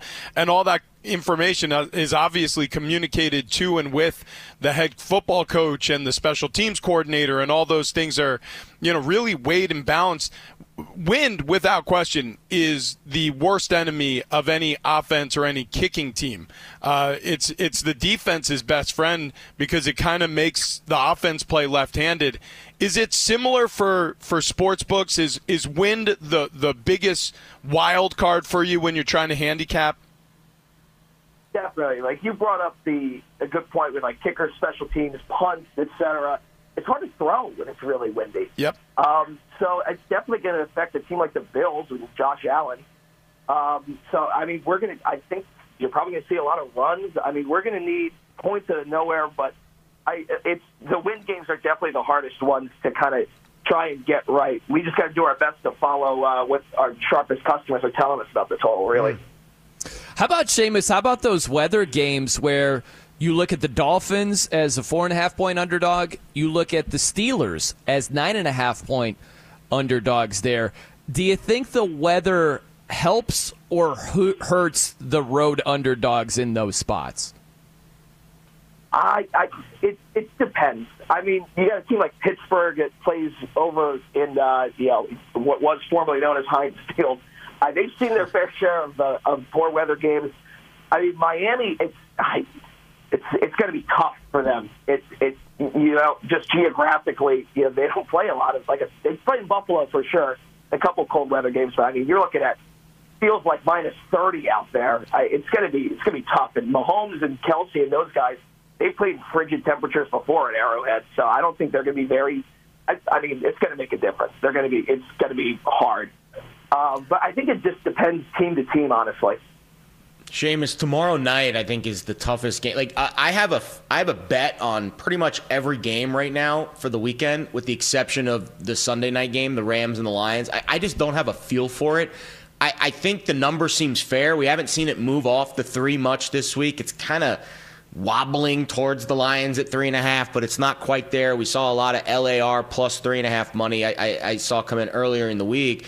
Is there anything that's sticking out to you in this game? I know you know MGM's got a got a huge stronghold in the state of Michigan. I would imagine that means you need the Rams, but let's be honest, Stafford as a dog. I mean, I think they're going to get a lot of love in this game too. Yeah, I, every week I come on here and uh, we're rooting against whoever's playing a Michigan team, yeah. but there's definitely a lot of interest in the Rams this week. Uh, that could change come kickoff, but right now it's it's money coming both ways. Mm. In terms of player props, because that's becoming uh, inarguably one of the fastest growing markets with daily fantasy and also, you know, on BetMGM. I mean, I love how many props you guys have available on a weekly, daily basis. You know, I I, I look at a weather game like we were discussing at uh, Buffalo or at Arrowhead, and I think, geez, you know, it feels like those are more ripe for the plucking. Would you agree? Would you say there's more value because there's a little bit more volatility in that market to pick props on weather games? Absolutely. Whenever there's just a lot of uncertainty and just variance in a game, there's always going to be a prop you can find. Mm. Kind of find another edge in the game. Like this, every week, I feel like there's someone out there who's looking to find a game that doesn't have a touchdown scored that's why you're probably going to see, uh, you know, a smaller number on the odds for that. We took, uh, you know, a chunk of bets on under touchdowns for all the games, like under, you know, three and a half total touchdowns, two and a half total touchdowns. So it's, um, yeah, there, it, you you find something every week where you know people are trying to find an edge. Seamus, I know you want to make amends for last week. Okay. Mastodons. yes. So the Seamus special this week. Where are you taking us? I'm in a low spot, guys. The Meadowlands racetrack last night, so I need a winner here. And oh boy! I'm going to go back to a player who has done me no wrong this year, and I'm going to have to fade you, Jared. I'm taking the Texans outright. I think wow. they get it done. Head to head with the Seamus special this oh, week. Oh my Man, god! I don't know what to feel. Hey, the last few weeks, you're on the right side. That's fair. well, hey, great stuff as always, Seamus, man. Really appreciate your time and uh, absolutely enjoy Super Wild Card Weekend, man. Thanks, guys. Enjoy the game. Good stuff, bud. Thank you. There he is, Seamus Magee from BetMGM. How do you feel about that head to head? Not not great. Not great, Bob. Right? Not great, Bob. Well, it's weird. I mean, you, you know how I am, guys. Like, I don't want to be on the side of the public, but I also my New Year's resolution and my betting uh, vibe this year is just to be my own man and to not be influenced by outside sources. I re- like the matchups, and we can get to it later in the show. Like the matchups are so favorable for the Browns, and I'm just hoping this is one of those spots. The public's done really well in the NFL this year. Public is doing pretty well. So maybe they're better informed. I don't know. Or maybe the public will be wrong in the Chiefs, right? Yeah, go Dolphins later. Let the Dolphins be the game that everyone doesn't expect anyone to win and the Miami wins. But hopefully Cleveland gets home. Well, I'll give you, I'll share some, uh, I think, good news for you. This little glass half full, glass yeah. half empty. If you're back in the Browns, that's right around the corner. But glass full on optimism when Isaac Lowenkron is gracing the airwaves over here, oh, yeah. right? There's there's not even a portion that's glass, you know, a fourth empty, an eighth empty. There's none of that. It's fully Fantastic. Ilo, what's going on, buddy? And a glass full of fresh NFL information today because multiple outlets reported a short time ago that Philadelphia Eagles receiver A.J. Brown will not play in Monday's wild card game against Tampa Bay due to a sprained knee. Brown, however, could return for the divisional playoffs if the Eagles advance. NFL media reported this morning that it's believed that the Los Angeles Chargers will speak with Jim Harbaugh next week while Las Vegas Raiders All Pro pass rusher Maxx Crosby will explore a trade request if the Raiders do not hire Antonio Pierce as their full time head coach. ESPN reports Pierce has emerged as the Raiders' leading candidate. The playoffs kick off today at 4:30 Eastern with 4 seed Houston hosting 5 seed Cleveland. Then at 8:10 Eastern from Arrowhead, 3 seed Kansas City hosts 6 seed Miami. Finally, the Washington Post reports that tomorrow's Bills Steelers game in Buffalo is still on track to be played as scheduled, despite three feet of snow expected to fall over the next 36 hours in Buffalo. Yesterday, New York Governor Kathy Hochul addressed citizens about the upcoming snowstorm, but also addressed Steelers fans. And this one's for our friends who are thinking about traveling from Pittsburgh to watch the game. We think it's just better if you stay home and tune in on television. It'll be safer for all of us. It's going to be a rough game for you, anyhow. Nothing like trash talking politicians. Back to you guys. it. Thank you, Ilo.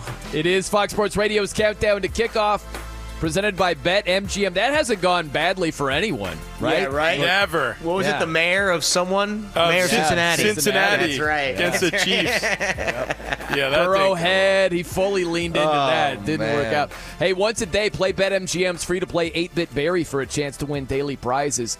Play as Hall of Famer Barry Sanders and choose to spin, stiff arm, or juke your way to the end zone.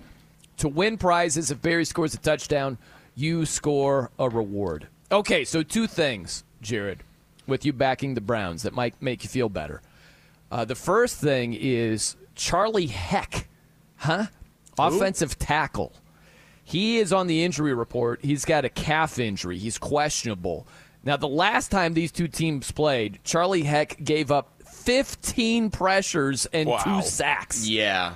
And now he's got a calf injury and he's going up against Myles Garrett and company. That is not a great recipe. And the other thing I keep going back to is if the Browns, who have a great chance to hold Nico Collins in relative check, what are the Texans doing offensively? No idea.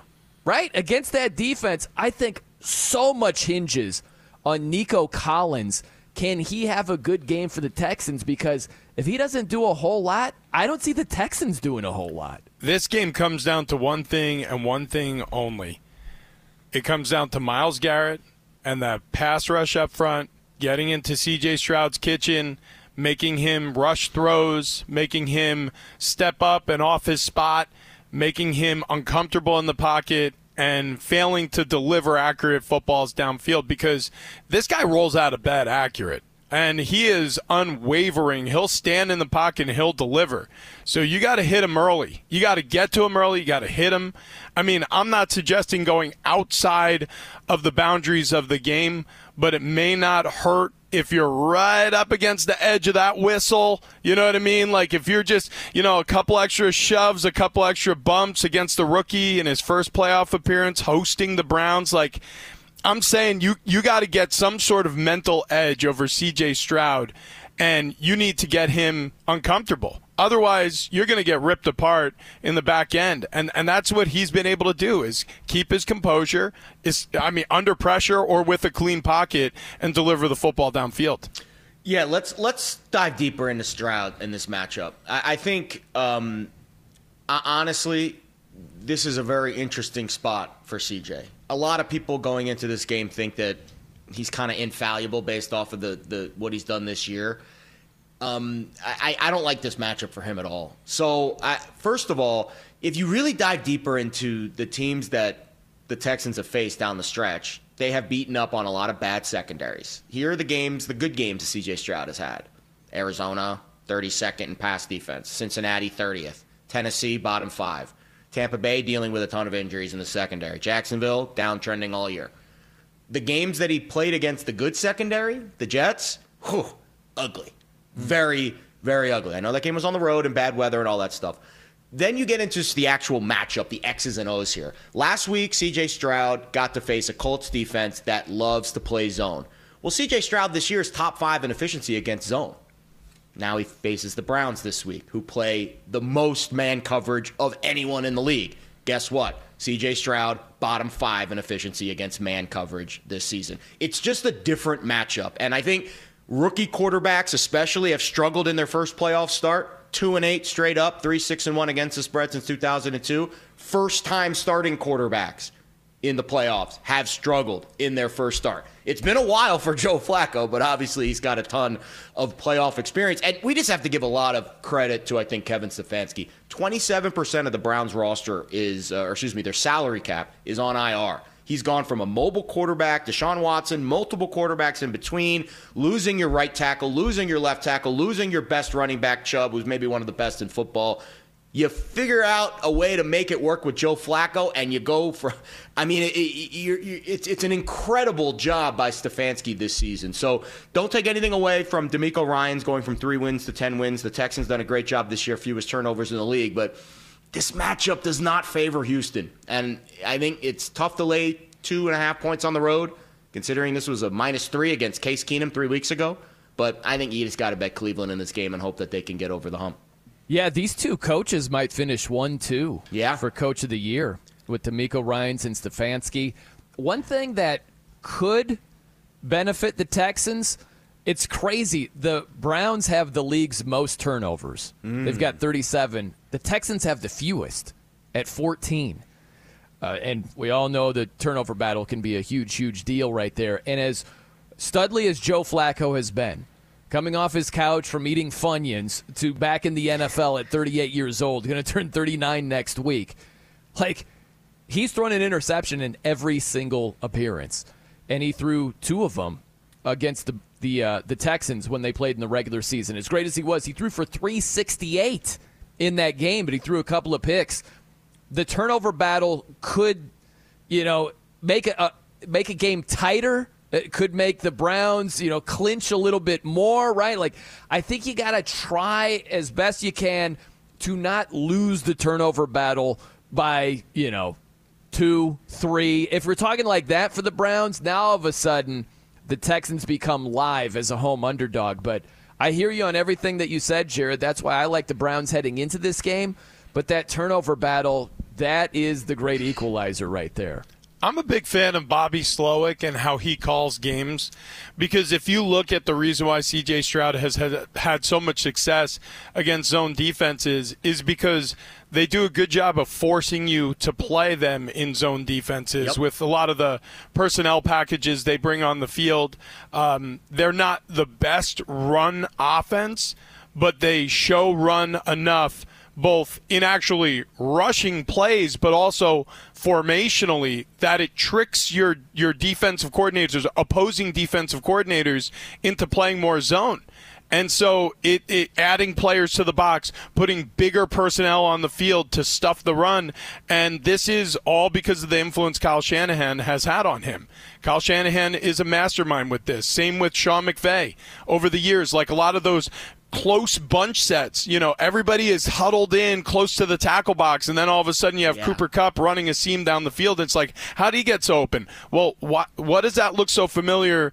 Uh, uh, to the the Texans offense, Nico Collins, you know, middle of the field between the hashes, easy First play throws. of the game last week. Exactly. 75 yards. So it's one of those problems that Houston presents that you have to figure out and make some sacrifices defensively and take some chances against some of these some of these um, some of these sets that they show offensively, and that's the reason why he's been carving up zone defenses. It's because that's what they practice, that's what they face the majority of time, and you have to find a way to get them into a situation where they're chasing points so they can't so they can't rely on their run game as much. So it has to become a little bit of Houston's chasing points. They're getting more receivers on the field. They're spreading things out a little bit more and they're really relying on CJ Stroud to win the game for them. That's what I would do. I would put all of the pressure on CJ Stroud uh, figuratively and literally. You know, you pressure him, obviously, with blitz packages and pass rush,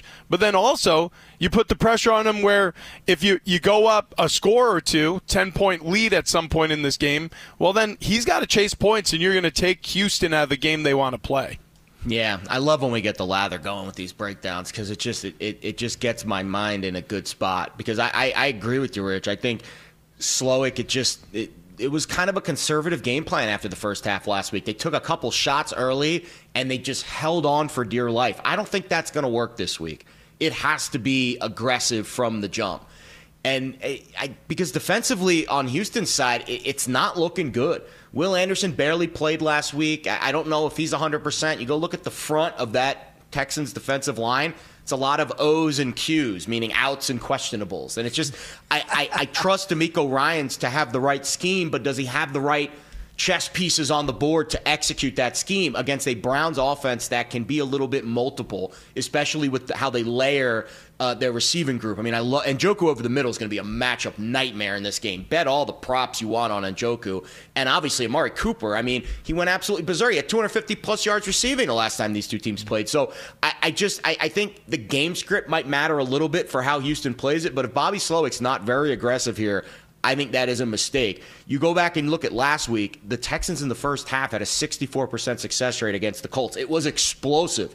And then Gus Bradley made some adjustments at halftime, and it was a barely win, hold on for dear life game. Jim Schwartz is going to have to be in a similar boat. We'll see what the initial game plan is. Jim Schwartz being the defensive coordinator for uh, the Browns. I-, I think he is capable of making good adjustments as well. So maybe if the Texans do take a lead, Browns second half. Like I, I, think the price matters too. Like I don't want to lay three with Cleveland. They, they, they were a three point favorite against the uh, the Texans three weeks ago with Case Keenum. Now it's the same price with C.J. Stroud. Right? It's like that Dolphins game. Price getting a little bit weird here, but I still like the Browns matchups. O's and Q's. I like that. Out and questionable. I like very well done. And we've D's got Rich too, Ohrnberger right? and Doubtful. D's. Yeah, doubt, I don't want the D's either. We got Rich Ohrnberger, Penn State All American. We've got Jared Smith, FSR betting analyst. I'm Brian Noe. All right, coming up. This is where we bond, huh? It's not Justin Fields talk and crazy pants Richo wanting to bring it, bring him back. No, it's oh, prop mean future it up. Hall of Famer. I might be changing my mind on Justin Fields after last week, guys. I think I'm on I'm on the Brian. Mills. okay, good. I'm glad you're on the right Yeah, side. I'm on the right thing. side now. Yes, uh, prop it up. All the player props we uh, discuss, share ideas right around the corner. It is Fox Sports Radio's countdown to kickoff, presented by BetMGM. It is Fox Sports Radio's countdown to kickoff, presented by BetMGM. Be sure to check out the new look and features in the BetMGM app. It's fast and easy access to the sports you love, whether it's teasers, the Daily Lions boost, or the cash out feature. Place your first BetMGM Sportsbook wager through the BetMGM app of at least $5, and you'll receive $158 instantly in additional winnings, regardless of your wager's outcome. That's right, once you've placed a $5 bet, you'll receive $158 in bonus bets, regardless of the outcome of the wager. Download the BetMGM app today or visit BetMGM.com and use code COUNTDOwn. All right, let's do this. Prop it up. Let's go play. Player plays. Ah, it's like you just walk into the man cave and turn on ball. It's ah, that's how I feel when we're talking about props here. Jared, we'll start with you. What do you like, man? Yeah, I like a lot of props in this game, um, I, especially if it starts. Which with game? David Dolphins? You like a lot of overs in the Dolphins yeah, game, A lot, a lot of overs in the Dolphins game. No, a lot of Njoku props in the Browns Texans game. But I will give you officially for the show over five and a half receptions. Um, he's had at least six in four straight games and seven of the last eight. And the Texans defense allows the second most targets to tight ends. Um, so we're going to take it a step further. Not only am I going to bet over five and a half receptions, uh, which is basically minus 110, but we're also going to bet a ladder. Receptions, we're going to climb the ladder, Oh, guys. okay, all right. So we're, we're getting to seven receptions plus 155, eight receptions is plus 290, and a nine catch game for my guy David Njoku, five to one. Climb the ladder, David. Wow. Wow. I like that a lot. Okay, so I'm going to do complimentary picks here because I'm really focused on this Browns Texans matchup this weekend. And if you look at if you look at the game in in simple terms, who do you think's going to win? Who do you think's going to lose? Who's going to advance? Who's going home? I got the Browns. So if I have the Browns, it means that I feel like they're going to be running the football toward the end of the game. So Jerome Ford hitting the over 42 and a half rushing yards feels good. Okay. Now, I said it before. The best way to get CJ Stroud uncomfortable is to get him off his spot. and get him chasing points and get him to throw the football and put the game in his hands. If he's going to be throwing the football a lot, he's going to be accruing a lot of passing yards. So I like the over on the 248 and a hook passing yards. So give me Ford going over his rushing total, give me Stroud over his passing yardage total, and give me a win this weekend. Okay. Okay. All right. I'm going to look at the Rams here. I'm going Okay. to need our Lions guy, Chris Burfett, to close his ears. Oh, boy. uh, for Uh-oh. just about 20 seconds or so. All right. No, no, no, no. I'm going to take the Stafford over here. 275 and a half. I just I don't love this Lions pass defense. And Stafford in a familiar building, spent a lot of time there. Over a decade. going up against the Lions. I I think that he's going to have a lot of success. And the Lions, who have the number two ranked rush defense, I think that they're going to slow down Kyren Williams a bit, but the Rams going to have to lean on Stafford a lot, and I think he'll be up for the test. I've got him over 275 and a half in what could be an absolute shootout Yeah. between the Rams and the and the Lions on Sunday night. I yeah, I'm, I'm, I'm torn on that game. I really am. Like honestly, and, and that's why I asked uh, Seamus about it. Like I think that game, the game script will matter a lot, and I just can't predict what the game. I don't know what the game script is going to be. I, I don't know. It is a tough handicap that one. That's the one game this week I have zero feel for. Yeah, really? Wow, the one Zero. game, huh? Hmm. Interesting. Yeah. Okay, we got a lot more to get to right around the corner, including it's been a great start for this young gun. Can he keep it going, though? Oh, what is going on, everybody? Super Wild Card Weekend begins today. Hopefully, with the Fins nightcap victory on Peacock, huh? Can I get an amen? Can I? No? A lot of people borrowing sign-ins. Amen. Amen. Amen. Amen. I did tease the Dolphins up to 14 and a half, so I am team All right. Brian Noe. Wow, tonight. Don't lose by something. more than 14. That's something right there. You- okay, so what did you? Uh, how'd you tease it to uh, 40, 14 and a half? We did a 10 point teaser earlier in the week. I took the Browns from minus two and a half to plus seven and a half. Okay. And we took the Dolphins up. It was four. It was four and a half at the time. I went to 14 and a half, and then we did a Bills from 10 down to a pick 'em. Now that's actually at nine, so you can get a plus one on Buffalo. Won't matter. Um, but yeah, 10 point. Te- I love the meg. So I, I also did a 13 point teaser with all six games that I can give you later if you want. Ooh, The wow. mega teaser, super mega teaser. Now- for Super Wild Card Weekend. Yeah. Weekend. Weekend. Now, now, do you take the uh, Packers? What Oh, yeah. Plus? uh, what would it be? Seventeen? I moved the Packers up to 20 in the mega teaser. oh my gosh. Or you baby. take the Cowboys plus three if you want to go that way. But Yeah, that's not Uh, a bad option either. Yeah, if you dive into this uh, Packers Cowboys matchup, so that's tomorrow. The Cowboys at home have been fantastic. They've won 16 straight home games.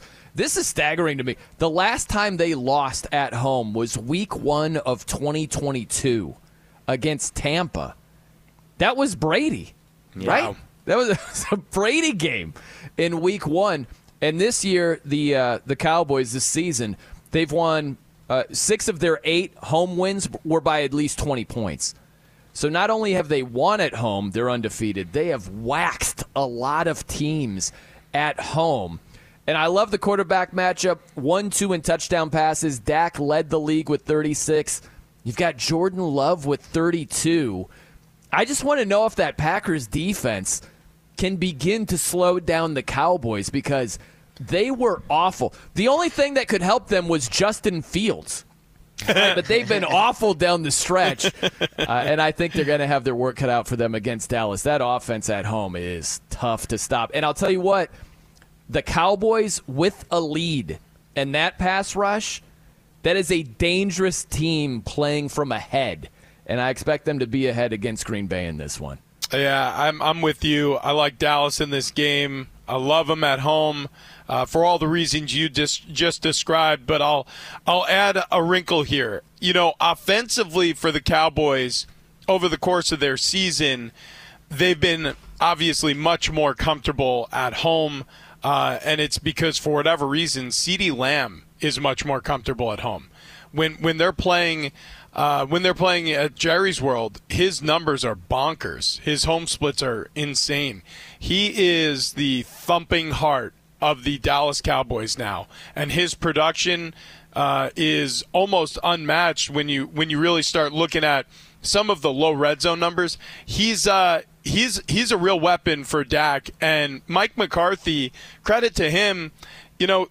There are times where a re- receiver can get categorized as a diva and I think maybe CeeDee Lamb was heading down that path earlier this season when Ja'Marr Chase started started chirping with the rough start that Cincinnati was having and talking about how he's not the problem. Well, CeeDee Lamb, he kind of piggybacked on that. He's like, "Well, I'm certainly not the problem here in Dallas. you know, like I'm I'm the answer. They just haven't uh, they haven't scribbled the right answer on the page yet, and they started to. They started stretching the field vertically with him more, and also targeting him down near the end zone and I think it was a great change that they made. He is becoming one of the preeminent uh, route runners in the league. He does a nice job setting himself up for success in short spaces.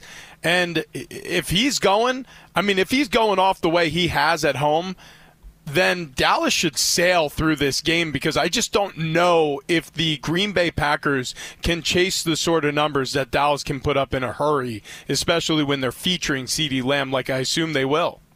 Yeah, Cowboys at home different animal. They've won 16 straight home games. It's pretty impressive. Um, and the Packers, you want to talk about impressive?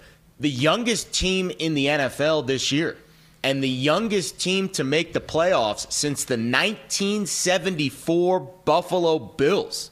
And a very different NFL back then, where I'm sure the players were just younger to begin with. Um, the average age of the Packers this year is 25.7. So the NFL is getting younger by the year, and, and the Packers are kind of the, the poster child for how you can have success with less experience.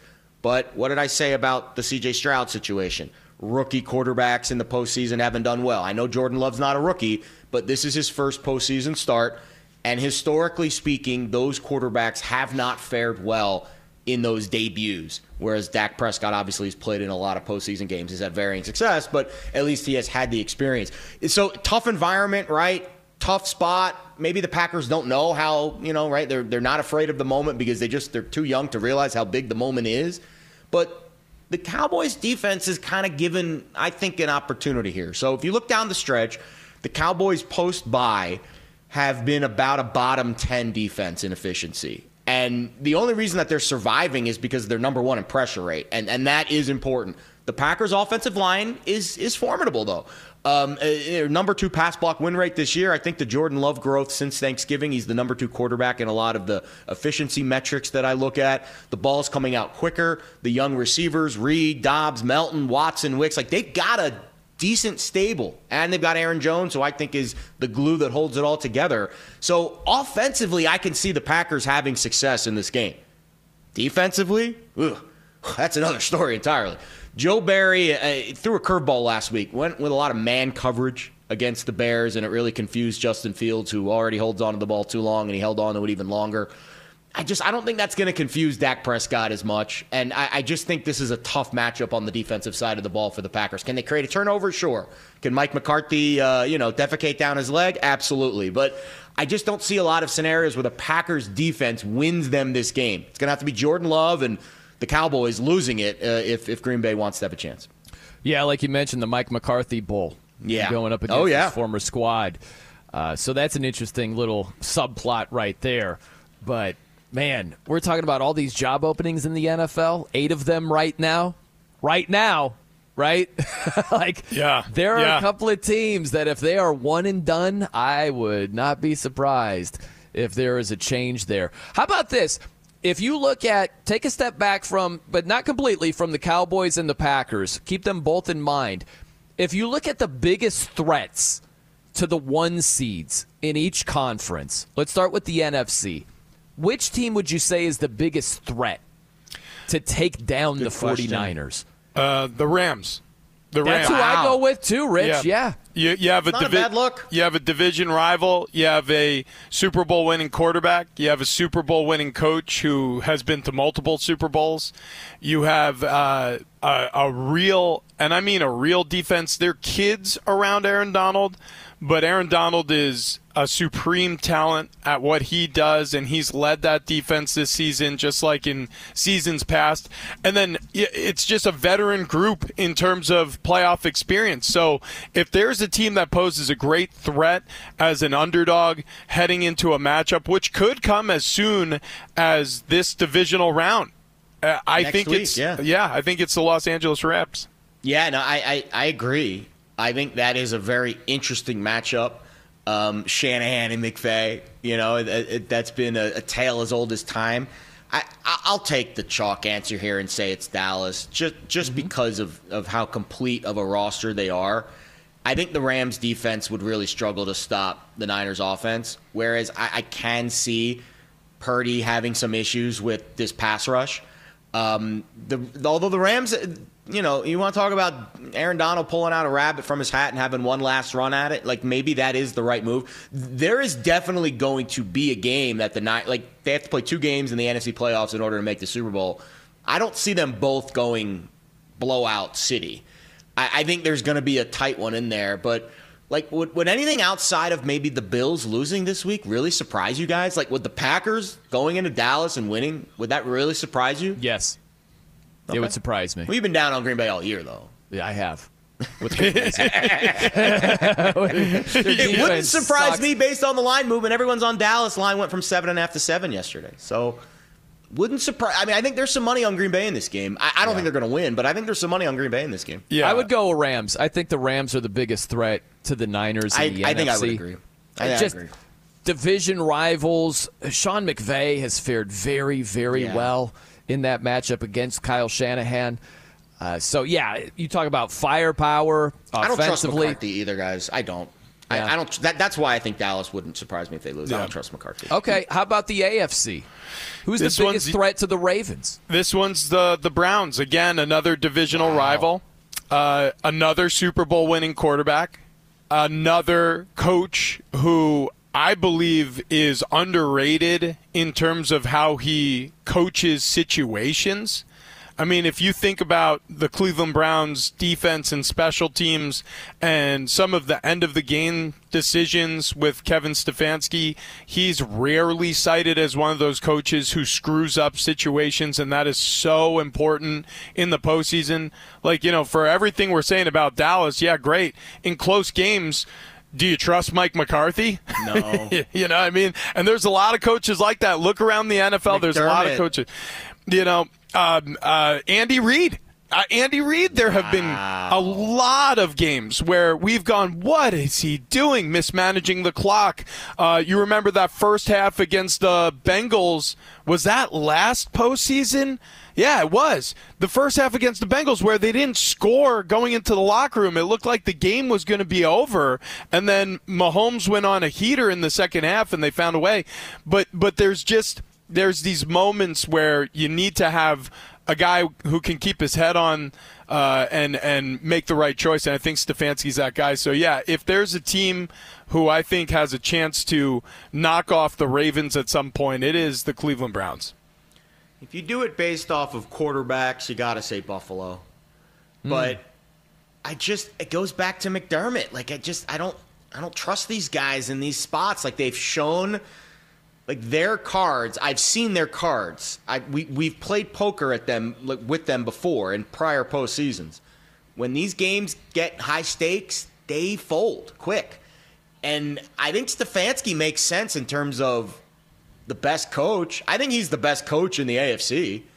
Um, I, I think the the personnel with Flacco might be what holds them back, right? Like I don't I don't see like when I close my eyes and view the Super Bowl matchup, I don't see Flacco in there, but I'm wrong all the time. And man, Stefanski's I can't see him out coaching everyone down the stretch.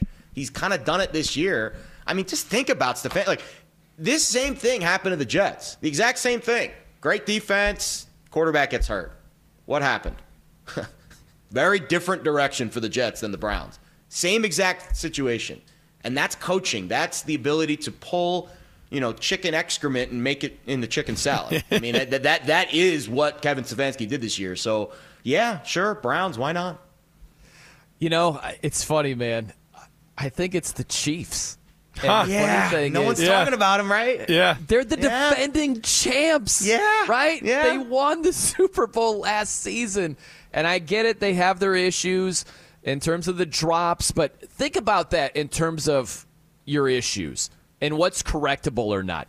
I would rather be struggling with drops, and that's bitten them before. It's cost them a couple of games, right? Yep. But I would rather struggle in that department than we just can't stop the rush to save our lives, or right, like our pass defenses, our secondary is trash. Like the Chiefs' that's defense not all of a sudden going to correct itself. Yeah, and also not for nothing, I cited Joe Flacco as a Super Bowl winning quarterback. What was that when Obama was in office? Like, I, I mean, Patrick Mahomes has won and gone to three. He's won two. He's gone to three. Like, I mean, yeah, yeah. I mean, the Chief, of course the Chiefs. It's like hidden in plain sight right. this season. So that's a good pull, Brian. And and I think it is unfair to count out Kansas City. And look, I've I know you're a Dolphins fan. I know this probably uh, you know maybe cup your ears for this one, but I mean I got them sailing frankly through this first round. I, I just Hey, think that hey, hey, I, I know.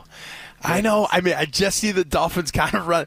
It's almost like, are, am I, are we going to make it to the gas station? And then all of a sudden, you're on the bridge, and you're like, zero. yeah, you're, when you're yeah, yeah, I've done that before. yeah, and then and then you got to stop bridge traffic because your car is pulled over in the right lane. You know, like I was I'm thinking you were going the opposite way. I thought you were like, like now, Brian. I've, I've actually I'm going to go against the grain here. Fins up. That's what I was expecting, and you were like, No. nope, boat race city. I, you, There's some interesting numbers right with the Chiefs too, guys. I mean, they you want to talk about longevity? So they can join the Patriots and the Cowboys. 91 through 96 Cowboys, 2011 2018 Patriots. The only teams to win a playoff game in six straight years. I mean, that's Wow. that's impressive. Like, Yeah. Like that's longevity right there. And yeah, I I, I kind of I guess I, need to see what the matchups are. I, I know this a cop out answer, but I I, I want to know who like if it is Rams Niners, then then yeah, that's a lot tougher I think for the Niners than Rams Lions. And if that's if that ends up being the game, and I don't know how the seedings will work out, but you kind of get my point. Like if if one of those teams upsets the apple cart a little bit and makes it into that championship game like a Rams. That could pose a very different threat. Same thing with the Chiefs. No one's talking about the Chiefs ma- making a Super Bowl run right now. Like nobody. I, I know it. It's crazy. You got a real defense, Mahomes, Andy Reid. Yep. yeah. Yeah. That's a lot of firepower. Just catch the right darn there. ball.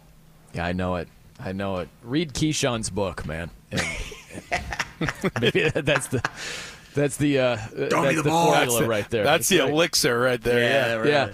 Uh, all right, we've got Rich Ohrnberger, Penn State All American, Jared Smith, FSR betting analyst. I'm Brian Noe. Coming up next, nobody saw this happening. And it has happened. And it might continue to happen. More on that right around the corner. It is Fox Sports Radio's Countdown to Kickoff, presented by BetMGM. There's no distance too far for the perfect trip. Hi, checking in for. Or the perfect table. Hey, where are you? Coming! And when you get access to Resy Priority Notify with your Amex Platinum card Hey, this looks amazing. I'm so glad you made it. and travel benefits at fine hotels and resorts booked through Amex Travel, it's worth the trip.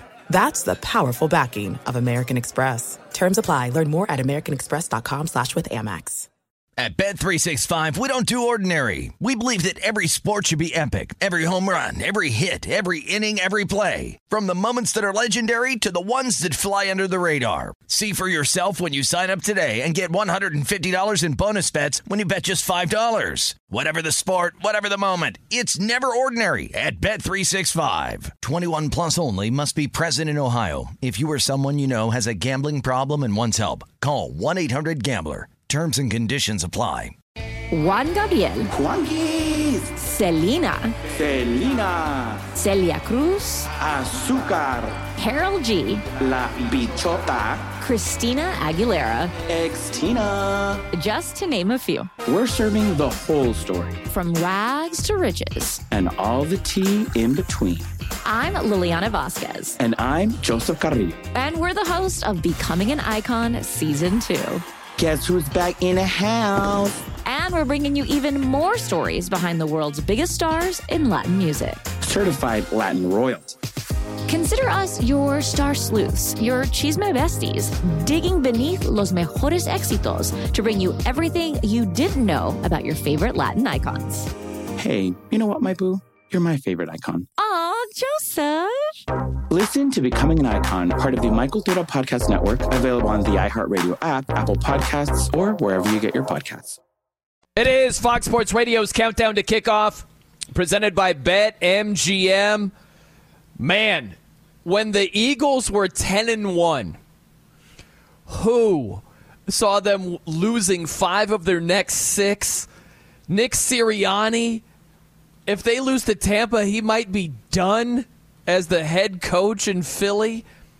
It's crazy. Like when they went to 10 and 1, they had three straight wins against the Cowboys, Chiefs, and Bills. And the Eagles have lost 5 and 6 and haven't just lost. They've looked freaking terrible.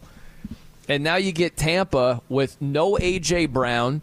You've got Jalen Hurts with the messed up middle finger on his throwing hand, who was dislocated uh, last week. And then you've got DeVonta Smith with an ankle injury.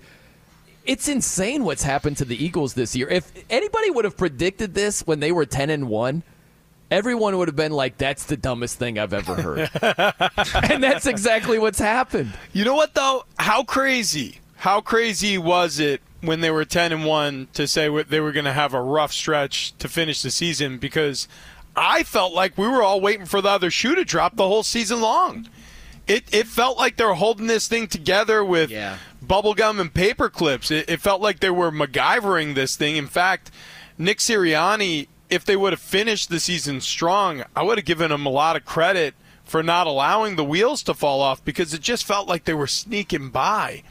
Um, so I get what you're saying, and I I know on paper when you see ten and one, especially retrospectively, you feel like wow that's such a strong record. But it it didn't feel like a strong ten and one at all. It felt like a very it felt like the foundation was built on sand, and you were wait, waiting for this building to collapse. Man, but to see it like this though, and that's on the heels of a Super Bowl appearance. I know. being ten and one. Like I, I think it, a lot of it's the injuries. A lot of it's the two brains that left town, Steichen and Gannon. But but let's let's go through it, right? Let's let's piece it together because this is what we do on the show, right? Giving you the information you need to watch your favorite team win. So here you go. Um, they are the sixth team in history to make the playoffs after losing five of six down the stretch. Six teams. The prior five have not won more than one playoff game. So if you think the Eagles are going to go on this magical run here and rekindle the magic and the flame, the prior five teams that have struggled this mightily down the stretch, they've all been one win and out or one and done. And I think that is noteworthy. Now you go into the games. Whew, boy. So three losses down the stretch to non-playoff teams: Seahawks, Cardinals, Giants. Very lucky in Week Nine beating Dallas. Right, that was the Dak Prescott foot out of bounds game where Yeah. Dallas could have easily won that game. Then they go into the bye week. Very lucky win against Kansas City where uh, the receiver dropped the ball in the end zone. Very lucky beating Buffalo in overtime. That game could have gone either way. Then they got crushed by the Niners. They got crushed by the Cowboys. They lost to a subpar Seahawks team with Drew Lock at quarterback. Did cover against the Giants and Tommy DeVito in round one. Lost to the Cardinals and Kyler Murray. Then lost to the Giants and Tyrod Taylor in round two. I mean, where is the positive performance there where you're like, yep, that's the game where the Eagles are showing us they've got it? It's been like two months of this. So I don't know how you're going to magically snap your fingers. You've got your quarterback in a splint. A.J. Brown is out. Like, it's not looking good on the Philly side. But you're facing the relegated NFC South that probably doesn't deserve to have a postseason spot. And you're facing Baker Mayfield, who I think is kind of like the walking wounded on the other side. So the injuries are the are the the the, the great equalizer here for for Baker and the Bucs, but man, it's not looking pretty for Philly. to me, it's like it's a reminder in the NFL that it doesn't take much and it can happen fast. Yep. Because you look at the Eagles again, they were in the Super Bowl. They were going toe to toe with Mahomes and the Chiefs. They lost by a field goal. They were a defensive holding penalty away from maybe getting a final drive and winning that thing. Yeah. And you look at James Bradberry, he's a great example. He was the guy who was holding on that play. And this season, he has been a wreck. And you look at that Seahawks game that you just talked about, Jared. That's all they did was like find 24, th- throw it to whatever Yeah. receiver he's trying to guard and failing miserably. And Drew Lock just carved him up all the way down the field. So you look at the Eagles being a Super Bowl team last season, being 10 and 1, and it hasn't been just dolphin like injuries, you know, and you're like, well, that's it. Like they still are relatively healthy. Yeah. A- At least they just lost AJ Brown for this matchup, but they've been healthy down the stretch. They've still lost 5 of 6. And it's just amazing how quickly things can change when it doesn't take a whole lot for that to be the case. And Right. the Eagles are a living, breathing example of that. Well, and it shows you the tenuous nature of the NFL. But if Nick Sirianni on the other side of a potential loss to the Tampa Bay Buccaneers gets fired, well, then it also shows you, it showcases the tenuous nature of coaching in the NFL these days. Because everything you just said is true, and then throw on top of it the fact that you can actually, and you would be legitimately correct, factoring in bad luck to this equation, and he could still lose his job after taking a team to a Super Bowl. And inarguably, like if the MVP of the Super Bowl was actually given to the most valuable player on the field, he coached Jalen Hurts, who was the MVP last year in that Super Bowl. He was Yeah. incredible. The only reason why the Philadelphia Eagles had a chance at uh, uh, uh, that game and that win was because he played the game of his life in the most important game of his life. Um, unfortunately, lost. So I, I don't I don't love that storyline for the NFL because I appreciate consistency. I appreciate culture building. I appreciate the leash that the Detroit Lions gave Dan Campbell to build his culture. I appreciate the length of contract the Houston Texans signed with DeMeco Ryans to to help him, you know, foster some trust amongst the roster and free agents who might be interested in coming to Texans to build a culture. I, I don't I don't like this shoot from the hip. Hey, you know we're gonna we're gonna switch head coaches every three years regardless of success because it's not it's not good for players. It's not good for quarterbacks. It's not good for young skill position players. It isn't good for defenders. It's just going to continue to suppress the the the talent we have in the NFL if we keep having the guard switch at the top, you know, like we change underwear. It's crazy. I, I agree. It, it is wild that we are going from Nick Sirianni in this perch to now uh, on the outs. But let's be honest, stands for not for long, right? That's what the NFL means. And and Nick was given an opportunity. His two top lieutenants both bolted town for head coaching jobs. Well deserved. Jonathan Gannon goes to Arizona. Let's be honest, no one expected them to win a game. They won four. Maybe should have been five if Matt Prater could make a kick there down the stretch. On the other side, Shane Steichen, one game away from the playoffs. Like it just, I think it shows what what the Eagles really had and what they lost. Because this year it has been a struggle to find that consistency because the two brightest minds on the coaching staff both left town, and it was on Sirianni to replace them. Offensively, okay, decent grade. Defensively, you bring in Sean Desai, then midseason you demote him. You promote Matt Patricia, who I don't know if he deserves to be a defensive coordinator, but he's calling the defensive signals with the pencil in his ear and everything. Like it just you have to perform in the NFL. If a quarterback started sucking and started throwing interceptions, he would get benched. In this case, Sirianni hired the wrong guys, and they benched Desai, and now they're probably going to bench Sirianni. So, yeah, it, it, it's unfortunate that it happened so fast, but Nick had a chance to bring in the right replacements for Gannon and Steichen, and I would say he failed miserably. Well, we don't need a replacement for this guy. Okay, firmly entrenched. Okay, we don't need to call an audible. There's no backup option over here because he is the man, the myth, and the legend. He is known as Isaac Lowenkron, ILO to his friends and family. What's going on, ILO? Oh, what an introduction as always. Thank you, Brian. And plenty is going on today in the NFL. First item multiple outlets reporting Philadelphia Eagles receiver A.J. Brown will not play in Monday's wild card game against Tampa Bay due to his sprained knee, but Brown could return for the divisional playoff round if the Eagles advance. NFL media reported this morning that it's believed that the Los Angeles Chargers will speak with Jim Harbaugh next week, while Las Vegas Raiders All Pro pass rusher Maxx Crosby will explore a trade request if the Raiders do not hire Antonio Pierce as their full time head coach. ESPN reports Pierce has emerged as the Raiders' leading candidate. The playoffs kick off at 4:30 Eastern as 4 seed Houston hosts 5 seed Cleveland. Then tonight at 8:10 Eastern from Arrowhead, 3 seed and defending Super Bowl champion Kansas City hosts 6 seed Miami.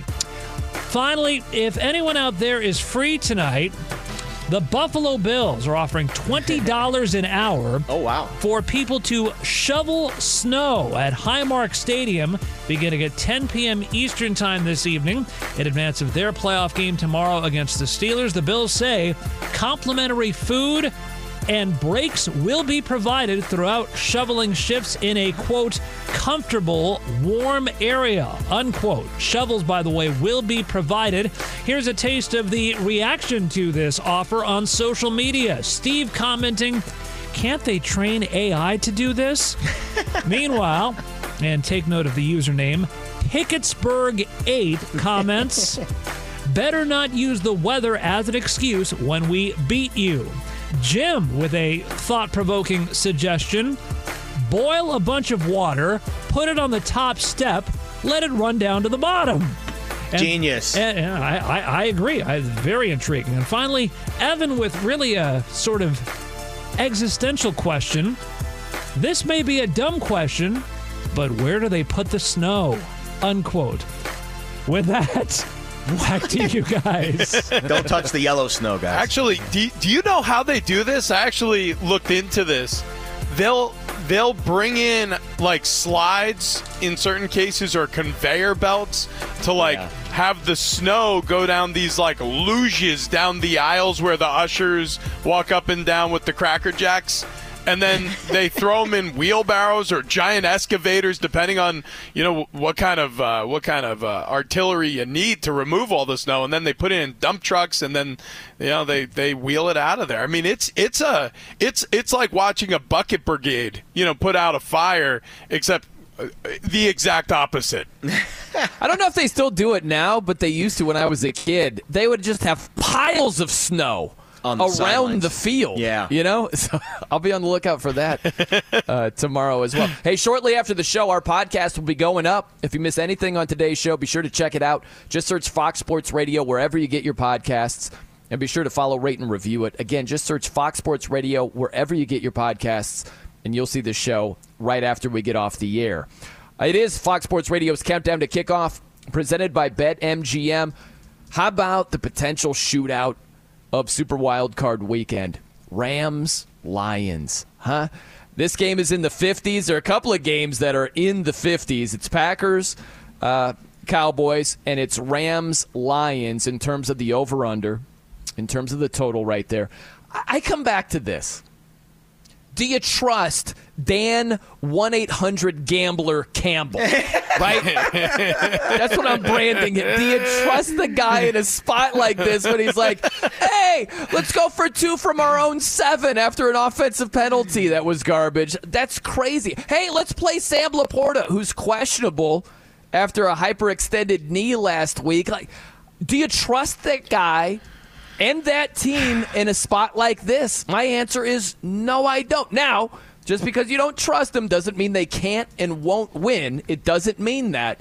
But it means I'm not backing them financially at the betting window. I can tell you that. All right, everybody close your eyes, okay? Oh, I love All right, this. close your eyes. Make us visualize. All right, visualize this situation. You're about to go in for a back surgery, right? Ooh, and sh- okay, now I know it's a serious surgery, but maybe it's not life threatening. It's not life threatening, Okay. but they are operating on your spine. So you've been dealing with. Hey, well, I mean, listen, you've been dealing with back pain for a while. Uh, you've been hesitant to go this route. all of a sudden you decide, you know what, uh, new year, new me. I'm going to get this back on track and I'm, I'm going to get this back operated on. I got the MRI already done. And then as you're about to get the, uh, the sleepy time gas, you find out that you have a first time surgeon operating on your back. You're going to be panicking, right? Look, this is Dan Campbell's first rattle out of the chute, man. Of course I don't trust him. I, I that that would be the most uncomfortable uh, uh, uh, pre-nap discussion I'd ever have. Hey, so by the way, your surgeon's a great guy, and he's really built a great culture around this hospital. But this is his first back surgery. I'd be like, oh no no no no no no no no no wait what what's going on across the way? What's going on across the way? What'd you say? What's that? the guy the guy who's who's doing surgery he's a young guy right but has he done it before oh no no he's done it better than anybody else before in certain seasons yeah yeah yeah i'll go with that guy so yeah i got the rams all day long mm. Yeah again this is we talked about this earlier. This is a tough feel. So let's talk through it and see if we can't find a little feel for or a little traction here in this game I, I think it's fair to say that the Rams have caught a lot of breaks this season, right? Stafford's been healthy the whole year. He's had an unbelievable season. The offensive line has vastly exceeded any odds maker expectation. They've gone over their win total. The defense was supposed to be bottom five. They're overachieving. They find Puka Nacua in the mm. fifth round, and he like breaks every rookie receiving record known to man. Kyren Williams is like the most valuable running back in the league all of a sudden. Like everything has gone right. But they've only beat one playoff team the whole year, basically. And that was Flacco's first game without Denzel Ward and Myles Garrett a few weeks ago, right? Their other uh, best data point is in a loss to the Ravens. So it's just, I, I, don't know how to grade this Rams team. Like, they are vastly achieving, overachieving any expectation, but you can poke a little bit of holes there. Um, uh, on the other side for the Lions, man, I think the most fascinating psychological matchup in this game is the Jared Goff Sean McVay stuff. I'm hearing a lot of chatter this week. Oh, nobody knows Jared Goff more than Sean McVay, which is fair, but what do you really know about a guy? Eh, you've watched him on tape for eight years. Like, how much more could Sean possibly know? And, and, and what edge could McVay possibly have in this game? Over Goff that, you know, isn't common knowledge already. So I just see a lot of back and forth where I'm hearing a lot of narratives on one side and then I'm trying to look into it and I'm like, does that really matter? Can I quantify this? And I think the answer is no. I, I think the key is if the Rams if the Rams run the ball against the Lions, which by the way, the Lions have like the number one rush defense efficiency in the league, if they can figure out a way to get Kyren Williams going and allow Stafford to go off play action, which is what he loves to do, that's where I see a lot of advantages for the Rams offense in this game. But on the other side, I could see Jared Goff and you know pushing the tempo, and Amon-Ra St. Brown's really upset. He didn't make the Pro Bowl, and the Rams got you know they struggle to stop the run. The lines have two good backs, so I, again, I'm kind of talking myself into a paper bag with this game. no, I think three, I, three's a fair number. I like, I like, I like everything you said, except for one thing. Yeah. I'll be very quick here. You know that that one note you passed along about how much better can you know a player if you've coached them and you've mm. had them on your yeah. sideline. Like I'll compare it to this, like like as a parent, you know your kids, right? Yeah. Like intuitively, there's something, there's a connection, and there is a father son relationship that happens with coach and player and it's weird, but and it and it, it has to be in person. But you can connect with somebody and see where their headspace is based on body language or facial expressions or frustration or whatever. And if Sean McVay is peeking across the sideline and he sees some of that with Jared Goff, he'll know what to do. And so there's a li- there's a little bit of that intuition factor that's baked mm. into this equation. Fair. Hey, one last little thing to keep in mind the Rams have missed 16 combined field goals and extra points this season. great. Oh, that is such a great stat. Huge. Oh. That, that, could be a big deal. And huge. who do they have kicking? Brett Maher who oh couldn't oh, make oh, an extra no. point oh, for the boy. Cowboys in, ta- uh, last in Tampa, right? That's yeah. right. Oh my god, that's right. He missed what three of them in a row. I think. I think, I think four. I think it was four or five. the, the, the, thing was, he was running in to, to kick a field goal. They're like, yeah, just stay there. We're going for it on fourth down. All right, we've got Rich Ohrnberger, Penn State All American. We've got Jared Smith, FSR betting analyst. I'm Brian Noe. Coming up next, time for some picks and do the guys like the new theme, not Burrowhead, Tua head? Huh? We'll find oh, out if there's a ring to that. I- maybe. It is Fox Sports Radio's Countdown to Kickoff, presented by BetMGM. Oh, he's trying. It is Fox Sports Radio's Countdown to Kickoff, presented by BetMGM. Props to the crew, our trusted producer, Bo Benson, our technical producer, Chris Perfett. Looking for a, a huge Lions performance tomorrow. Also, Isaac Lowenkron on the updates, doing a sensational job. Top of the hour, up on game. LeVar Arrington, TJ Houshmandzadeh. They have you more than covered for Super Wild Card Weekend. We got picks to make. Let's dive on in. Rapid fire. All right, Jared, we'll start with you. Off of two straight 3 0 weeks, he is on a heater over here, ladies and gentlemen. Six straight wins. It can only go in one direction from here, right? Um, hey, and I said that two weeks ago. I said I'm finishing the season above 500. Since then, six straight wins. That's how you call your shot, right? So I'll give you one pick for today. That's the play of the day. One for tomorrow. One for Monday. Let's start with tomorrow. And I'll take seven points with the Packers. And I know it's crazy, but I, I think this Green Bay team is just young enough to not realize how big of a stage that they are on. And I, I, like what I've seen from Jordan Love, and I do not trust Mike McCarthy laying a full touchdown in a big game, so I will take seven points with the pack. We're going to go first half under. Eagles Bucs Monday night. This is 20 and a half. This number is continuing to sink. I'd bet this one now. I would not wait till Monday to bet this because all the news we're hearing with Jalen Hurts and, of course, A.J. Brown, I do think the first half under. Very slow, run orientated game. Baker's banged up too. First half under 20 and a half. Eagles and Bucs, and the Packers plus seven on Sunday. I, I love it. I love all of it. It's Super Wild Card Weekend. I, I love that they call it Super because I'm going to move on from being two and one rich, which I've been for the past two weeks, into three and zero rich. Here it Wow. goes. Okay. Three and Richo. Here we go. Uh, Browns, they're favored two and a half on the road in Houston. Joe Flacco's elite. Give me the Browns covering the points. Rams, they're getting spotted three points. I'd take them on the money line, but if you're going to give me three free ones, I'll take them too. Rams plus three and KC at home. I think they roll. I think they oh. roll. I'm sorry, Brian, no, but your Dolphins will falter. I got the Kansas City Chiefs favored by four and a half points. Outrageous. Freaking outrageous right Sorry. there. Okay, I'll go quick. I've got a two leg parlay to start this off. Oh, okay? Wow. I'm taking the Rams team total over nine and a half in the first half. Okay. And I'm taking Flacco to throw a pick. It's plus right. 131. You're getting plus money on that. So that's my first pick. I will take Josh Allen, Bills quarterback, under 201 and a half. Lots of wind, whipping around. and I am going to take Cowboys running back Tony Pollard over 61 and a half rushing yards. I think they run it down the Packers' throats. All right, let's do this. This is the best play of the day. It's a touchdown! Give it to me. What is it, Jared? Browns minus two and a half. I'm wearing the, the, the shirt here. It's the elf on the shelf. Come on, oh, Cleveland. there we go.